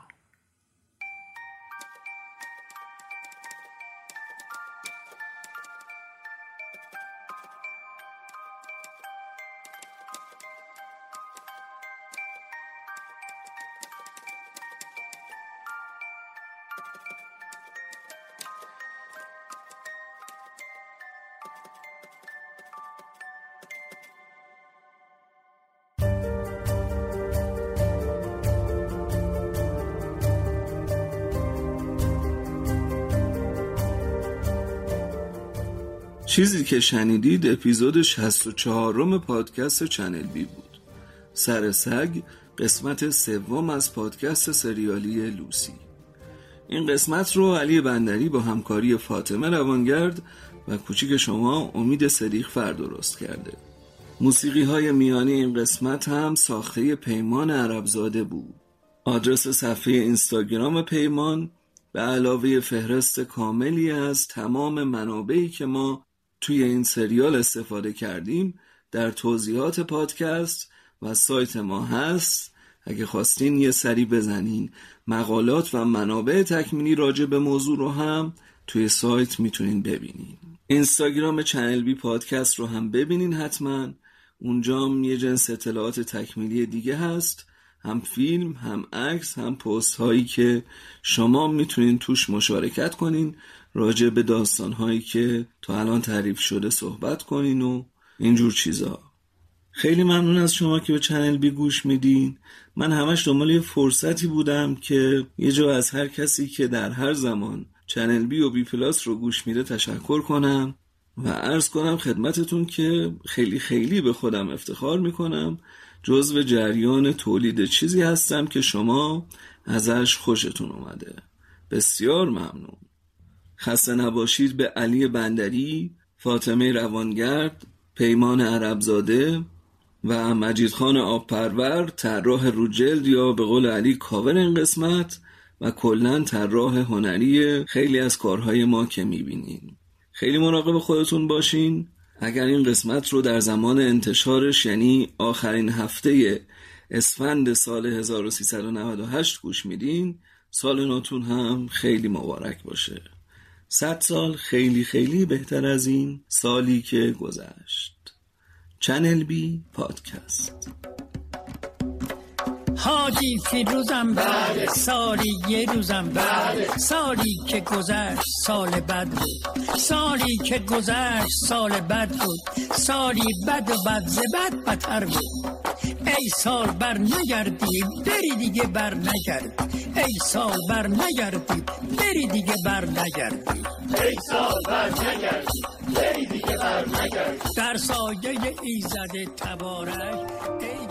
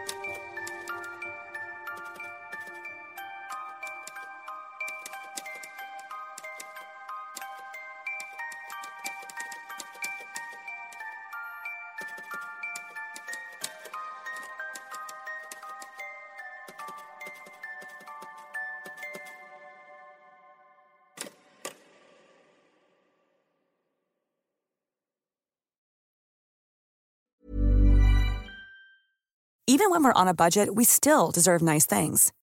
Quince is a place to scoop up stunning high-end goods for 50 to 80% less than similar brands. They have buttery soft cashmere sweaters starting at $50, luxurious Italian leather bags, and so much more. Plus, Quince only works with factories that use safe, ethical, and responsible manufacturing.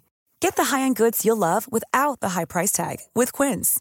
Go to quince.com/style for free shipping and 365-day returns. When you make decisions for your company, you look for the no-brainers. And if you have a lot of mailing to do, stamps.com is the ultimate no-brainer. It streamlines your processes to make your business more efficient, which makes you less busy. Mail checks, invoices, legal documents, and everything you need to keep your business running with stamps.com. Seamlessly connect with every major marketplace and shopping cart. Schedule package pickups and see your cheapest and fastest shipping options from different carriers with rates up to 89% off USPS and UPS rates. And with the stamps.com mobile app, you can take care of mailing and shipping wherever you are. Make the same no-brainer decision as over 1 million other businesses with stamps.com. Sign up with code program for a four week trial, plus free postage and a free digital scale. No long term commitments or contracts. That's stamps.com. Code program.